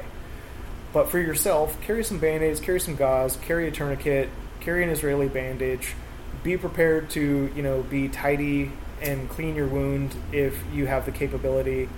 Um, you know, everybody's got a damn cell phone anymore. Call 911. But if you're not going to help out, get the fuck out of the way. Uh, the cops will tell you that. The people who are on the road will tell you that. Don't slow down to look. Like, slow through the cone zone, absolutely. But if there's not cones or somebody directing traffic telling you to slow down, don't slow down and look. Oh, You are a people of that. major hazard. Major, major. Yeah, rubbernecking, looky looing. Holy fuck, you're such a hazard. What There's actually. the, uh, taking film of it. oh, no, no. That's not even rubbernecking. It's it's I'm gonna film this shit. no as I roll filming through. no filming like for fuck's sake like have a little compassion have a little decency but the real key that i'm trying to administer here there's a psychological concept called traffic memory the fucking accident is cleared and people are still slowing down because it actually stacks up behind you and people are still slowing down a quarter mile, a half a mile, a full mile from where the accident is already cleared because of how slow people were getting back on the gas pedal to get past there. Do not, do not. If there's not somebody directing traffic telling you to slow down, go the speed limit or as close as you safely can to the speed limit for as long as possible. You know that guy you hate who's always speeding on the right hand side to quickly merge over left? He's sadly better for traffic than people who are like trying to merge safely. Because the faster you are going to get off the road, the safer you're going to get there. I know it's kind of counterintuitive, but the statistics say this it's not if you get in an accident, it's when you get in an accident, and it's based on hours on road. So, hurry up and get off the road in a lot of ways. Uh, safely, safely, safely, safely. That's the key. Safety third, and first and second.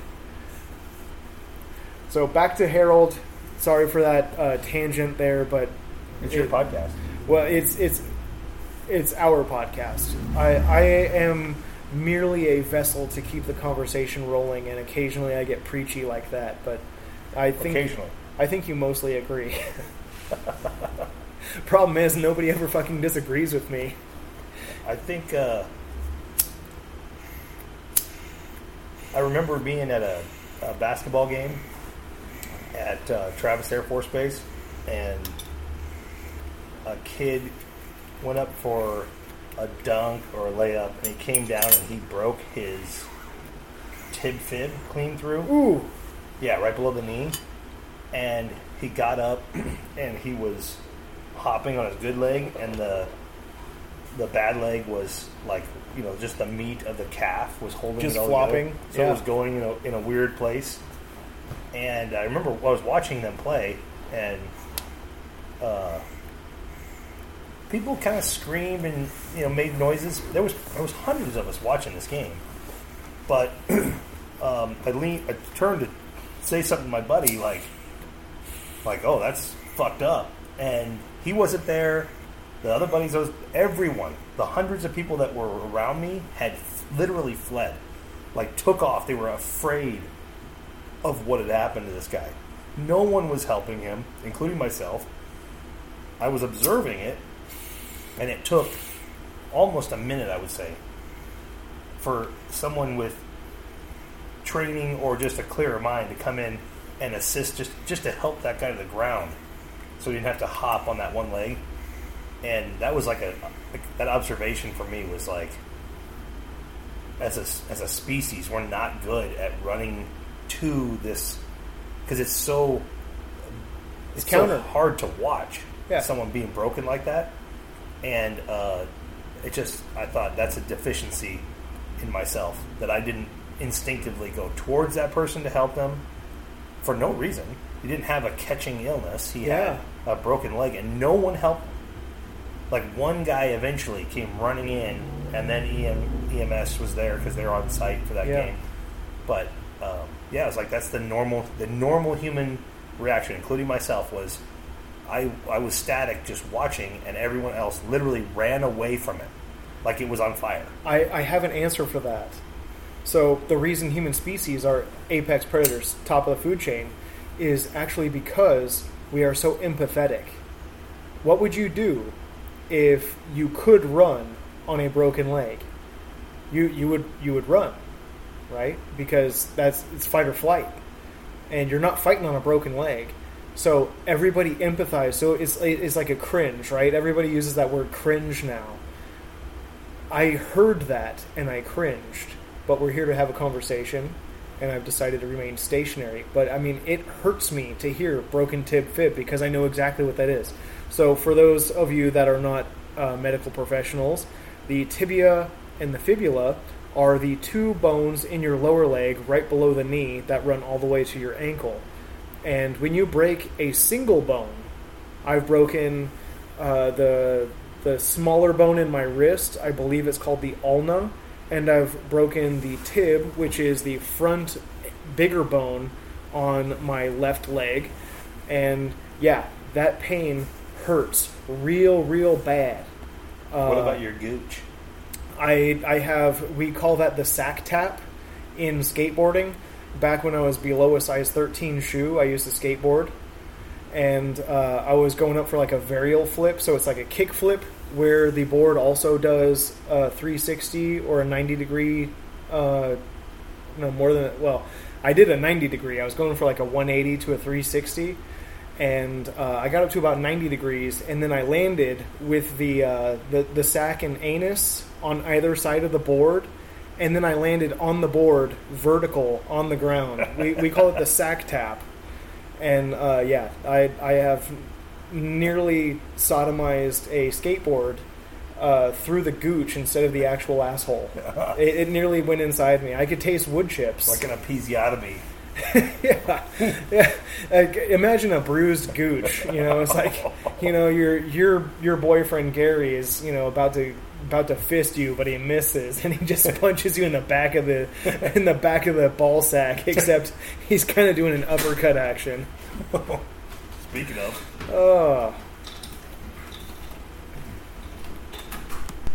All right. Well, we just had uh, soon-to-be future guest Ken come up the stairs.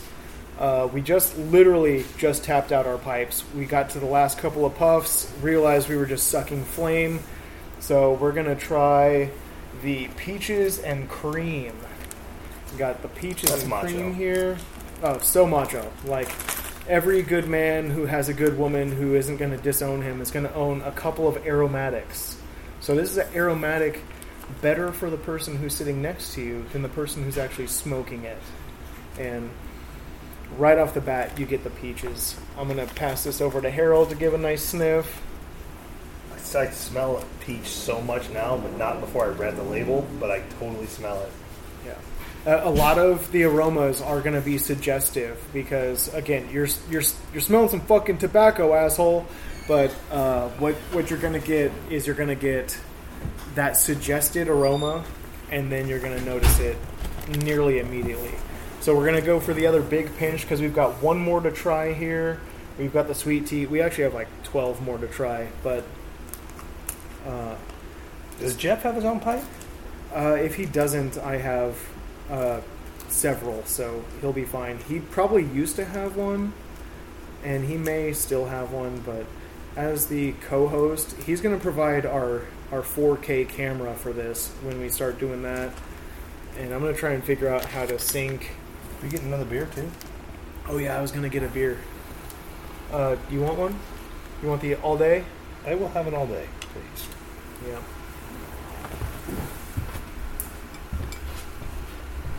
I'll carry on while James is doing that.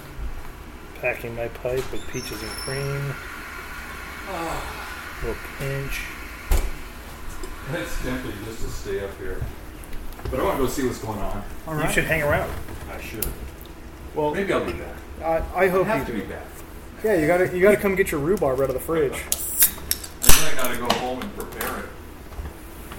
See you later, Ken. See ya. So we've done a nice generous pinch of the peaches and cream. Oh, you're pouring me.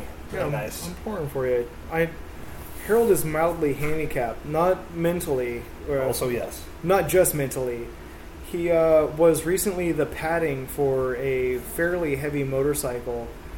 Uh, so as the motorcycle would not sustain damage, he was generous enough to place his body in between the motorcycle and the ground. Oh, cheers.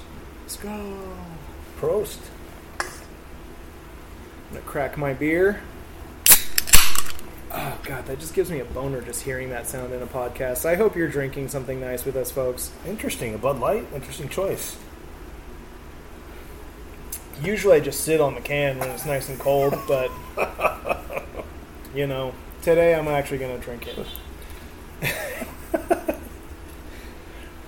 this episode is brought to you by Bud Light. uh, Founders All Day IPA. It features a uh, handsome looking station wagon with a canoe on the roof, uh, four doors, four wheels, nice big chrome bumper. It reminds me of like a late 70s, early 80s Mercury Sable with that high output 5.0 automatic transmission, four speed with overdrive. Just such a nice, nice old vehicle. Uh, Wood grain. it- it- the, the wood paneling, just ridiculousness. It, it's totally unnecessary. This All is right. different already. We're, we're going to light this up, get the puff test, make sure it's going to draw well. We're good.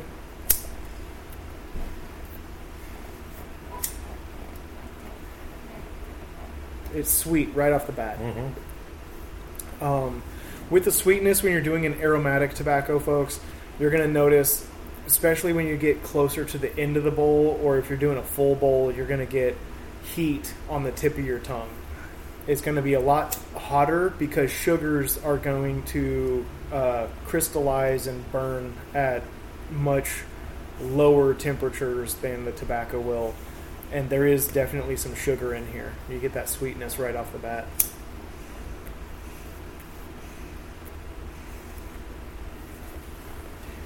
Little tamp down here.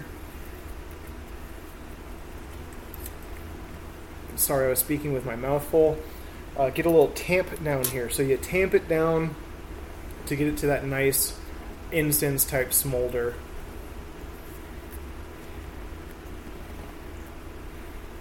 A Couple more puffs. I think I'm going to add a little more fire since I only have like a little, like less than a quarter of the bowl is really going right now. I'm having a hard time keeping this one going.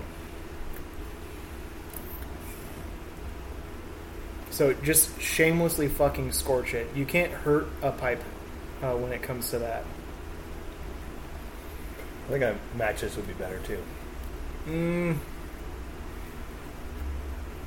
It, they they have their pros and cons. So a really good long match, if you can keep lighting it like with a candle or a lighter, so that you can economically do so. But you're doing a lot of a lot of sulfur, a lot of processing, and all that stuff to keep using matches. I'm not opposed to, uh, you know, that sort of capitalism, but you know, conservation of your own. excuse me, and then Classic. pro pro tip for for you just get it right here that's all you need i guarantee it You want to describe Just- just- oh, okay, so, yeah. people what's happening? uh, so for the audio just light light your lighter set it sideways. Like if you're using a big light your lighter set it sideways on the edge of your bowl and just puff. That should be all it takes. It, it really unless you have a massively deep bowl uh, harold is one of the deeper bowls we have here uh, one of the deeper bowls i've ever seen in my life. Some some people do. so yeah some of them have like you know that 14 incher It presents as a pipe problem, but it's actually the bowl is just deep and and wide, and it feels like the pipe isn't adequate, but sometimes it's the bowl's fault. Ooh, that's really luxurious. Yeah, it's so I'm I'm because I just did that big, you know, that big, big finger pinch of the peaches and cream. The the flavor is there. I'm already getting hot. It is. already already getting that that bitterness on my tongue, but because I'm next door neighbors with another guy who's smoking a pipe, I'm really getting that peaches and cream aroma. It's really sweet. It's really aromatic. It just perfumes the air in a very nice way. I could imagine myself as a younger man sitting in the office where my grandfather used to read a book. He's sitting in his smoking jacket, in his sweatpants, in his little slippers sitting next to him, in his wool socks on a nice rug, just reading a book. And then sometimes he'd even read something for me when I was a younger lad. And I just like Forum penthouse.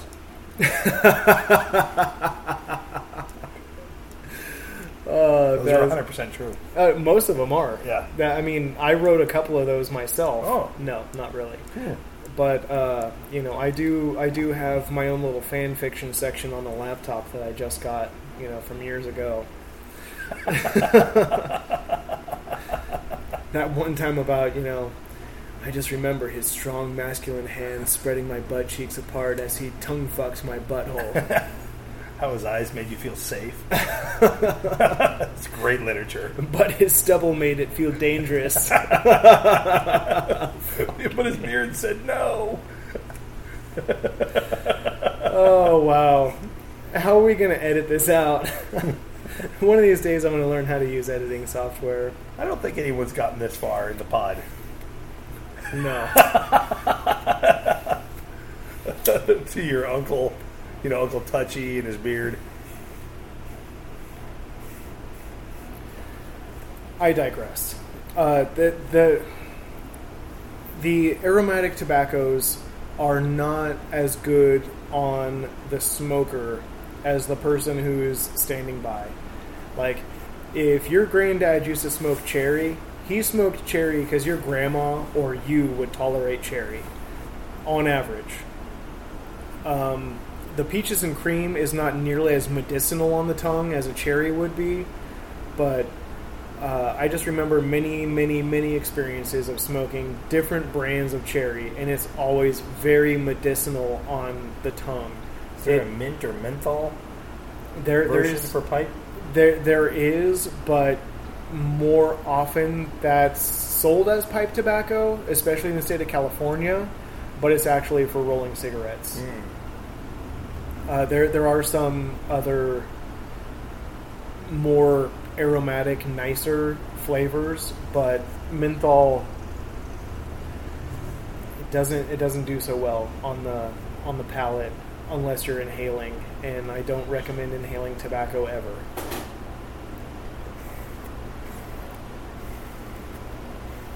Now that I got it going, this is smoking real well. Mm-hmm. So the sugars are will really keep it going. Now, just feel your pipe bowl. This is hot. I'm warning you now. Just touch that pipe bowl. I haven't added flame to that. Yeah, that's warm. So it, it burns a lot hotter. Um, and you can tell, you know, I got I'm just kind of giving it a little tamp here. I don't think I'm going to have to add any more fire to this. I'm speaking a little faster to kind of, but you see that white ash? Mm-hmm. Yeah, still going. Ah, Ah.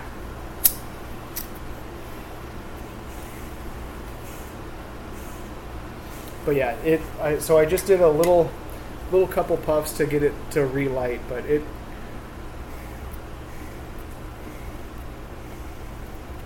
The the aromatics require a little more maintenance to keep going, and they're just fucking hot. If you could only have one or the other, what would you have? A pipe or cigar? Uh, cigars, like hands down, it, it's less maintenance, it's less minding. You can just set it down and let it go for minutes at a time instead of a full minute. You I know, think like that you should get better at this. Pack a big bowl of it. And I, I can absolutely get a good cherry going, then load on top of it so that it kind of You- keeps you- itself rolling. You can do that, and I've done it many, many times. It still requires much more minding and much more maintenance. It, it's it's because of the way the fibers are uh, cut and stuff. There, there's some. These are just like cut tobacco. They roll cigars basically of pipe tobacco, and then send it to you in little pinwheels. They press flakes uh, where you can get like a brick and then you can peel a flake off and then rough it up with your hand and then pack it into the bowl. There's a bazillion different ways that they process pipe tobacco. This is just, I, I got like three one pound sampler packs and I brought 14 ounces, which is just shy of a pound, of my favorite flavors for a variety pack to try. Hmm. Because I was like, you know, I'm not going to assume. So I brought them all out, and these are the ones that we chose to try. What what is out there is beyond most people who are just getting into pipe tobacco's comprehension. They they do bricks and flakes and uh, what do they what do they call them? I guess they call them like rounds or you know, and you can slice your own. You can buy like a, a long, basically pressed cigar, but it's pipe tobacco, and slice your own little uh, rounds out of it. It it's and then we'll just put the whole round in. So you you still have to flake it up. The whole thing is you have to flake it up, but to keep it to burning and to keep it without you know, you know, tapping and tamping and relighting, it it's a level of skill that most people, if they're not really gonna get into it really long and hard and veiny, I'm listening. that you're if you're not really dedicated and you're not going to spend a few hours numerous times really trying to master the craft to smoke that one tobacco because as soon as you change brands as soon as you change flavors as soon as you change pipes you're starting over again not from square one because you've already developed an understanding of it but from pipe to pipe from flavor to flavor uh, from order to order, you're going to be dealing with that. To keep it lit, to keep it going, and you're still going to have to use your tool, regardless of, you know how how dedicated you are and how well you do what you do. So, I'm going to relight this again. Oh wow, we're at an hour and 50 minutes already. I have a heart out at two. And we got a hard out at two. We got four minutes left. Or you can just continue smoking without me. Well, I will probably continue smoking without you. Uh, I can do a closeout and maybe clean this up a little bit. All the savagery we had there in the middle. I liked it. I'm extremely impressed. I think this is a great. I think you're a good podcaster.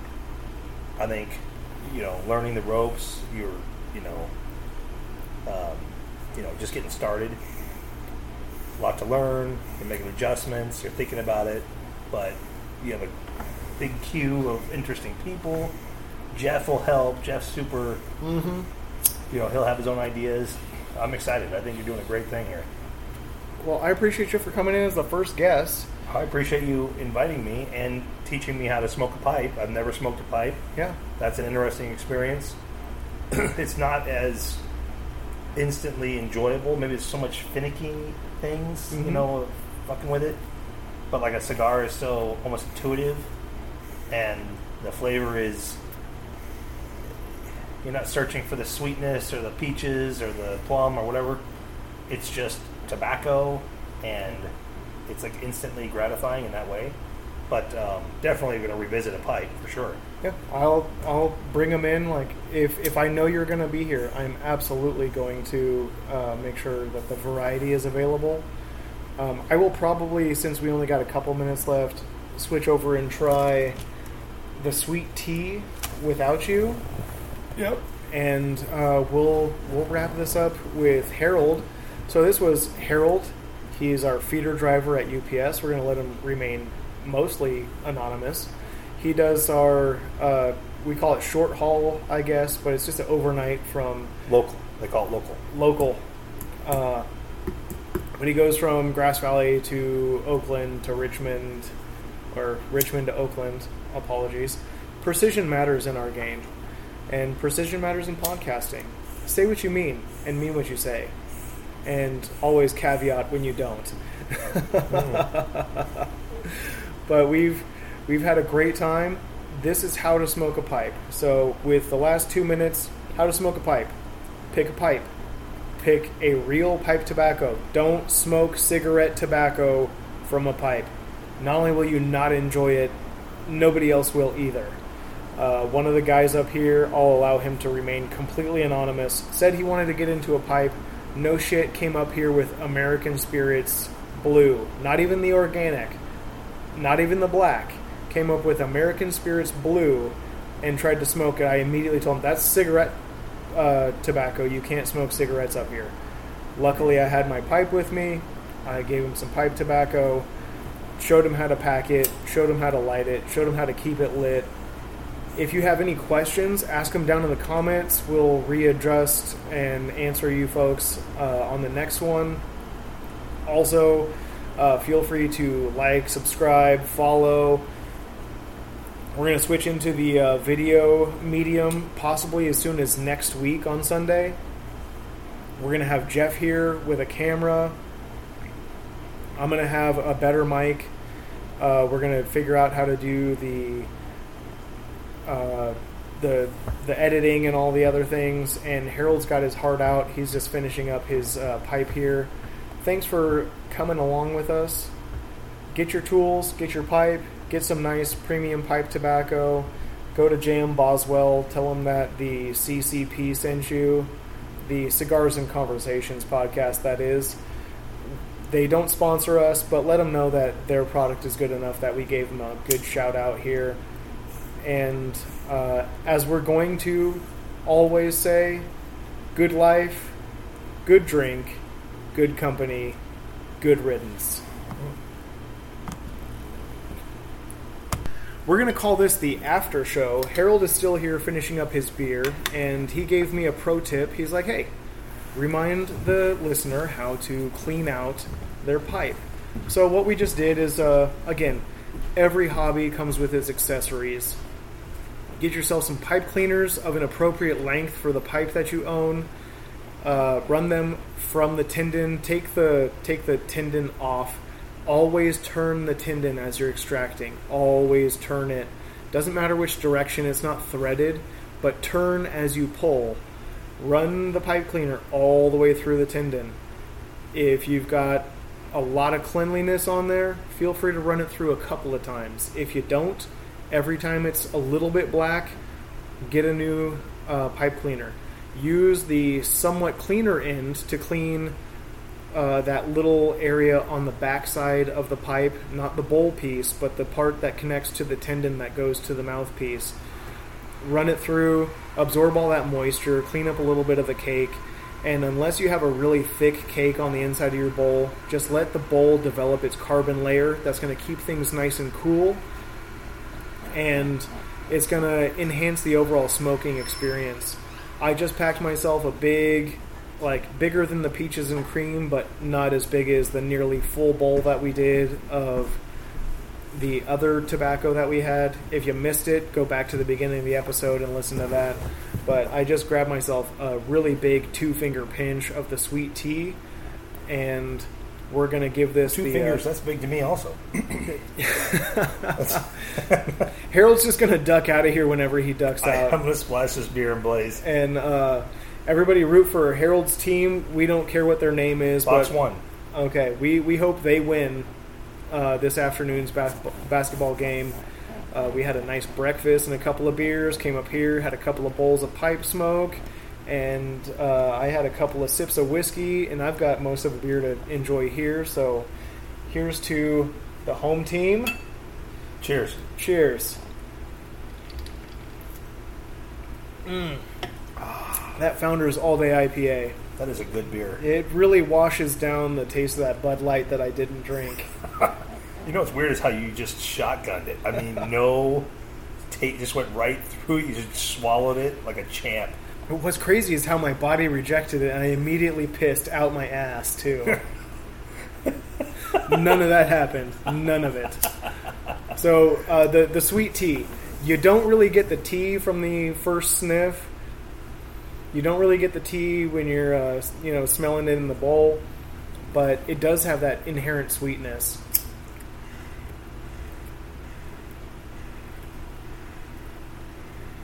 Just did five hard puffs to uh, Excuse me. Bless me. Thank you.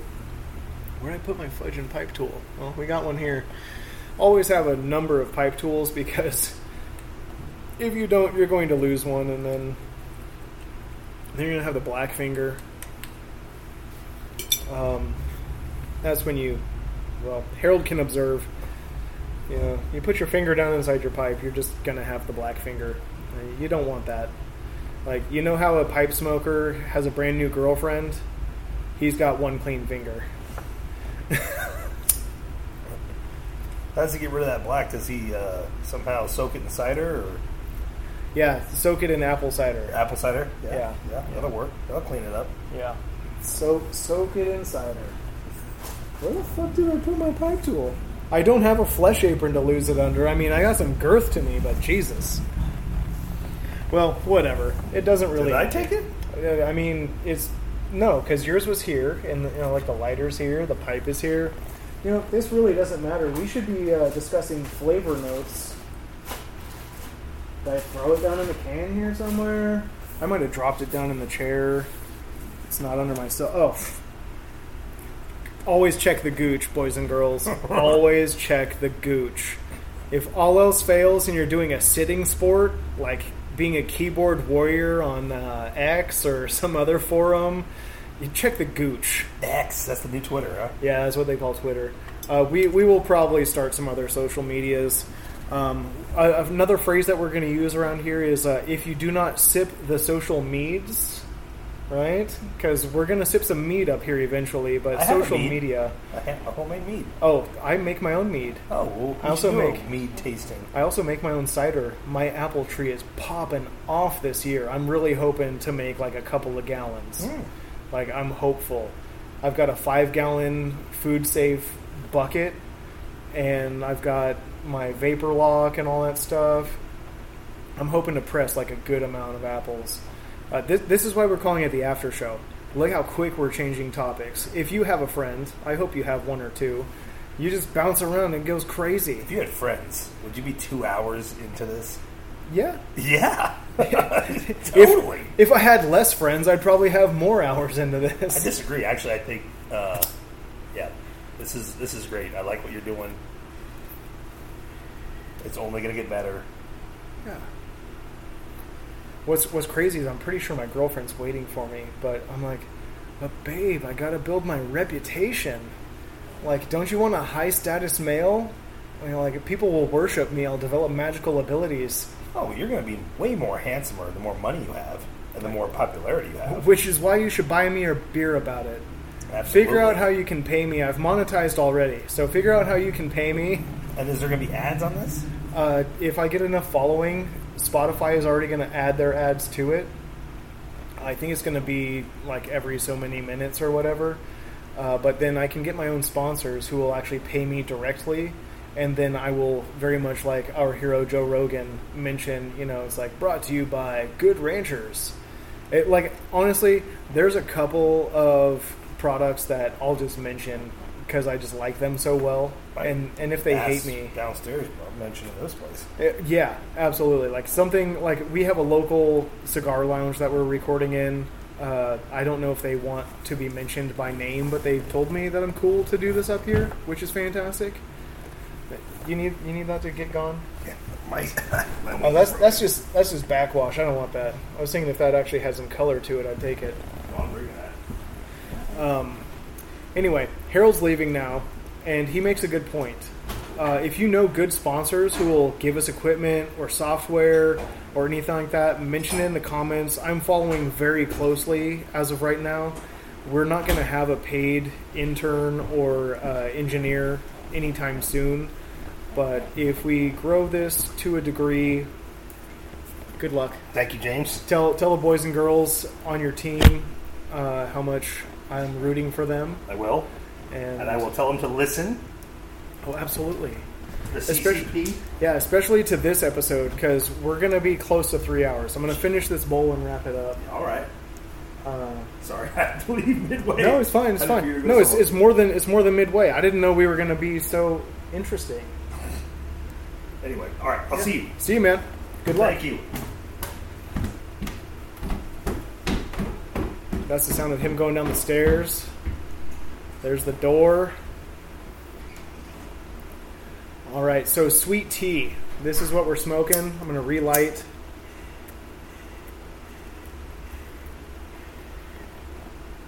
Very good. Holds holds the heat well. Uh, not too hot on the tongue, but you immediately get that sweetness. That's probably why they call it sweet tea. Uh, it's got some some tannins of the tobacco, which probably resembles tea.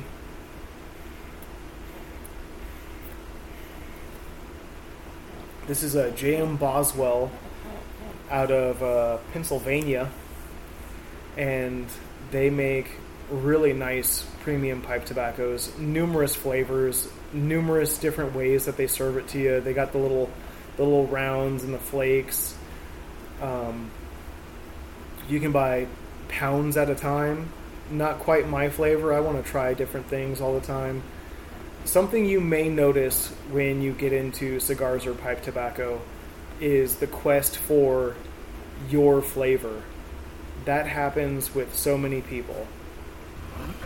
You try one thing and it's your favorite, and then you try it again and it just doesn't hit you the same. That is absolutely, positively common. People will always be looking for that special flavor. They're always looking for the like their their favorite. Like a lot of people have a favorite cocktail, a favorite beer. Those people are lucky.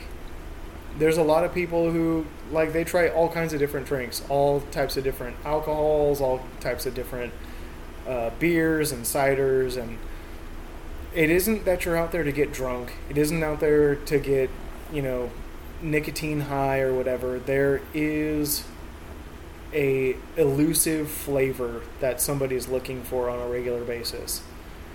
And you don't even have to look for it on a super regular basis. You're just looking for your flavor. And that's that's kind of part of the hobby.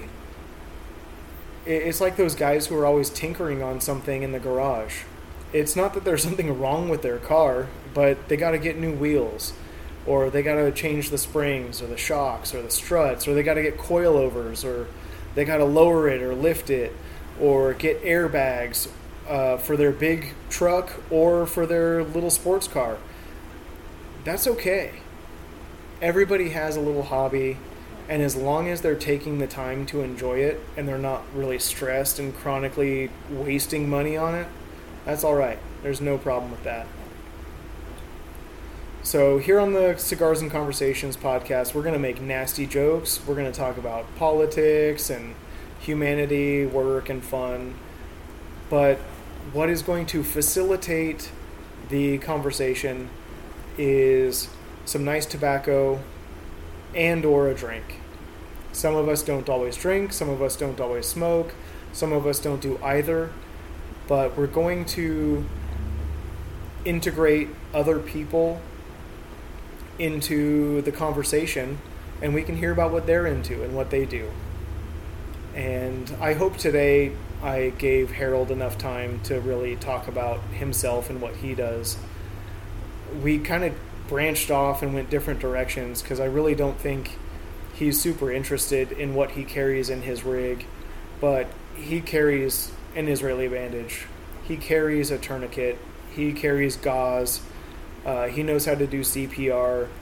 He has donated a blanket to somebody who unfortunately passed away on the road there, and he was kind enough to give up his blanket to cover the person with, and he didn't want it back, is what I'll say there, to give respect to the dearly departed and give respect to the people who use the blanket to cover the person. Um, but having a bag in your car and having a first aid kit is very responsible. And it's not just responsible for you, it's responsible for the people around you should you choose to be of service, to be that good Samaritan. And it doesn't matter your political ide- ideology or your, you know, job or anything like that. If you're in a position to help somebody, uh, I hope you do so. And uh, you know, it, it's okay if you take a little bit of a loss to help somebody out. Uh, there's nothing wrong with that. Here at the Cigars and Conversations podcast, we are more concerned about building uh, individual responsibility and helping out the community so that we're all in a position to be a good friend and a good conversation for someone else. So back to the uh, sweet tea pipe tobacco, which I undoubtedly talked it out.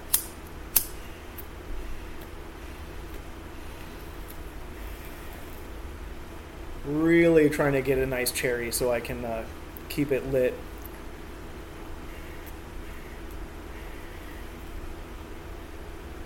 Oh, that retrohale is spicy. Oh, I'm gonna let that cool off again before I do that. But wow, it is sweet. I really opened up the sinuses and I didn't even inhale it, but wow, that is sweet. uh, much better on the retrohale. Getting like uh, some some like raisins and um, the sweetness kind of coats your mouth, not in a not in a bad way. I'm gonna see if I can break that up a little bit with some of this uh, Founders All Day IPA.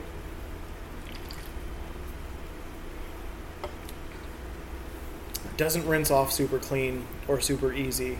I do have some uh, neat Makers 46 here. I might try that in a little bit.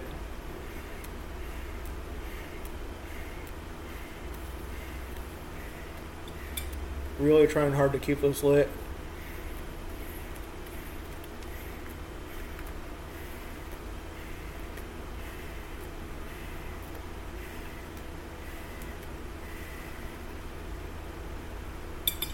Really did a lot of pulls on that there. That was quite the effort. Wow. Um, it's not a cardio exercise, but to avoid inhaling and stuff, you're kind of holding your breath when you're when you're puffing on a pipe or a cigar. And I just did like 10, 12 hard pulls to keep this going. But I think we're in business now. You got to keep a good tempo with uh, smoking a pipe.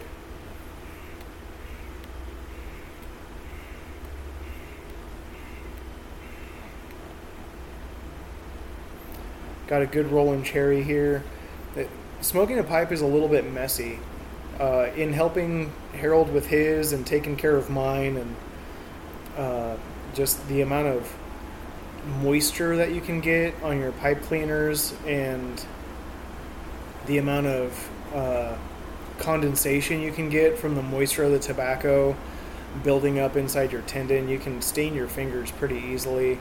It's not bad.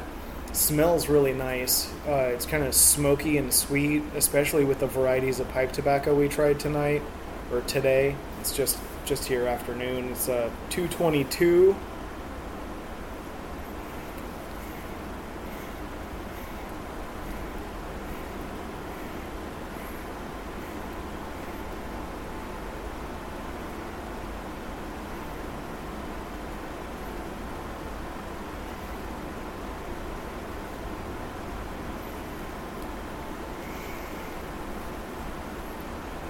Was a good long period of time just smoking. Um, this, because of the sweetness, is very hot in the mouth. It's not unpleasant if you don't mind fidgeting with you know lighting and relighting, but if you're really trying to keep it lit and you're tamping and uh, tapping to keep the ash, you know, to a to a good smolder and to keep that cherry rolling. Uh, you know, just turning the pipe tool here around, just tamping it down, and then you know puffing again to keep it lit. Yeah, it's it's nearly gone out again just talking that long. So I'm gonna reduce the humidity.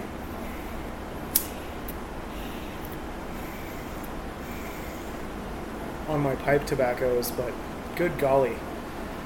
Uh, if if you really like smoking a pipe, and I do on occasion, it's not my go-to. It is a it, it is an active smoking process instead of a passive. You can just set a cigar down for a couple minutes at a time, and it'll stay lit. Um, the filter is really just kicked on. It sounds like they're going to interfere with the podcast a little bit. I don't know if it was because I really spent the effort to create a pretty good smoke cloud here in my localized area.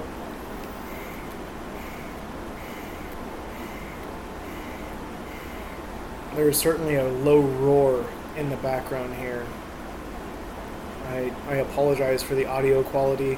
We're going to get ourselves a better mic. It'll be here next week, and then Jeff will be here uh, next Sunday, and hopefully he'll be able to give us an update on his Minnesota trip and uh, really, you know, add some more conversation and be able to stick around a little bit longer. Uh, we did not plan on going as long as we went, but the conversation leads to conversation, as it's said.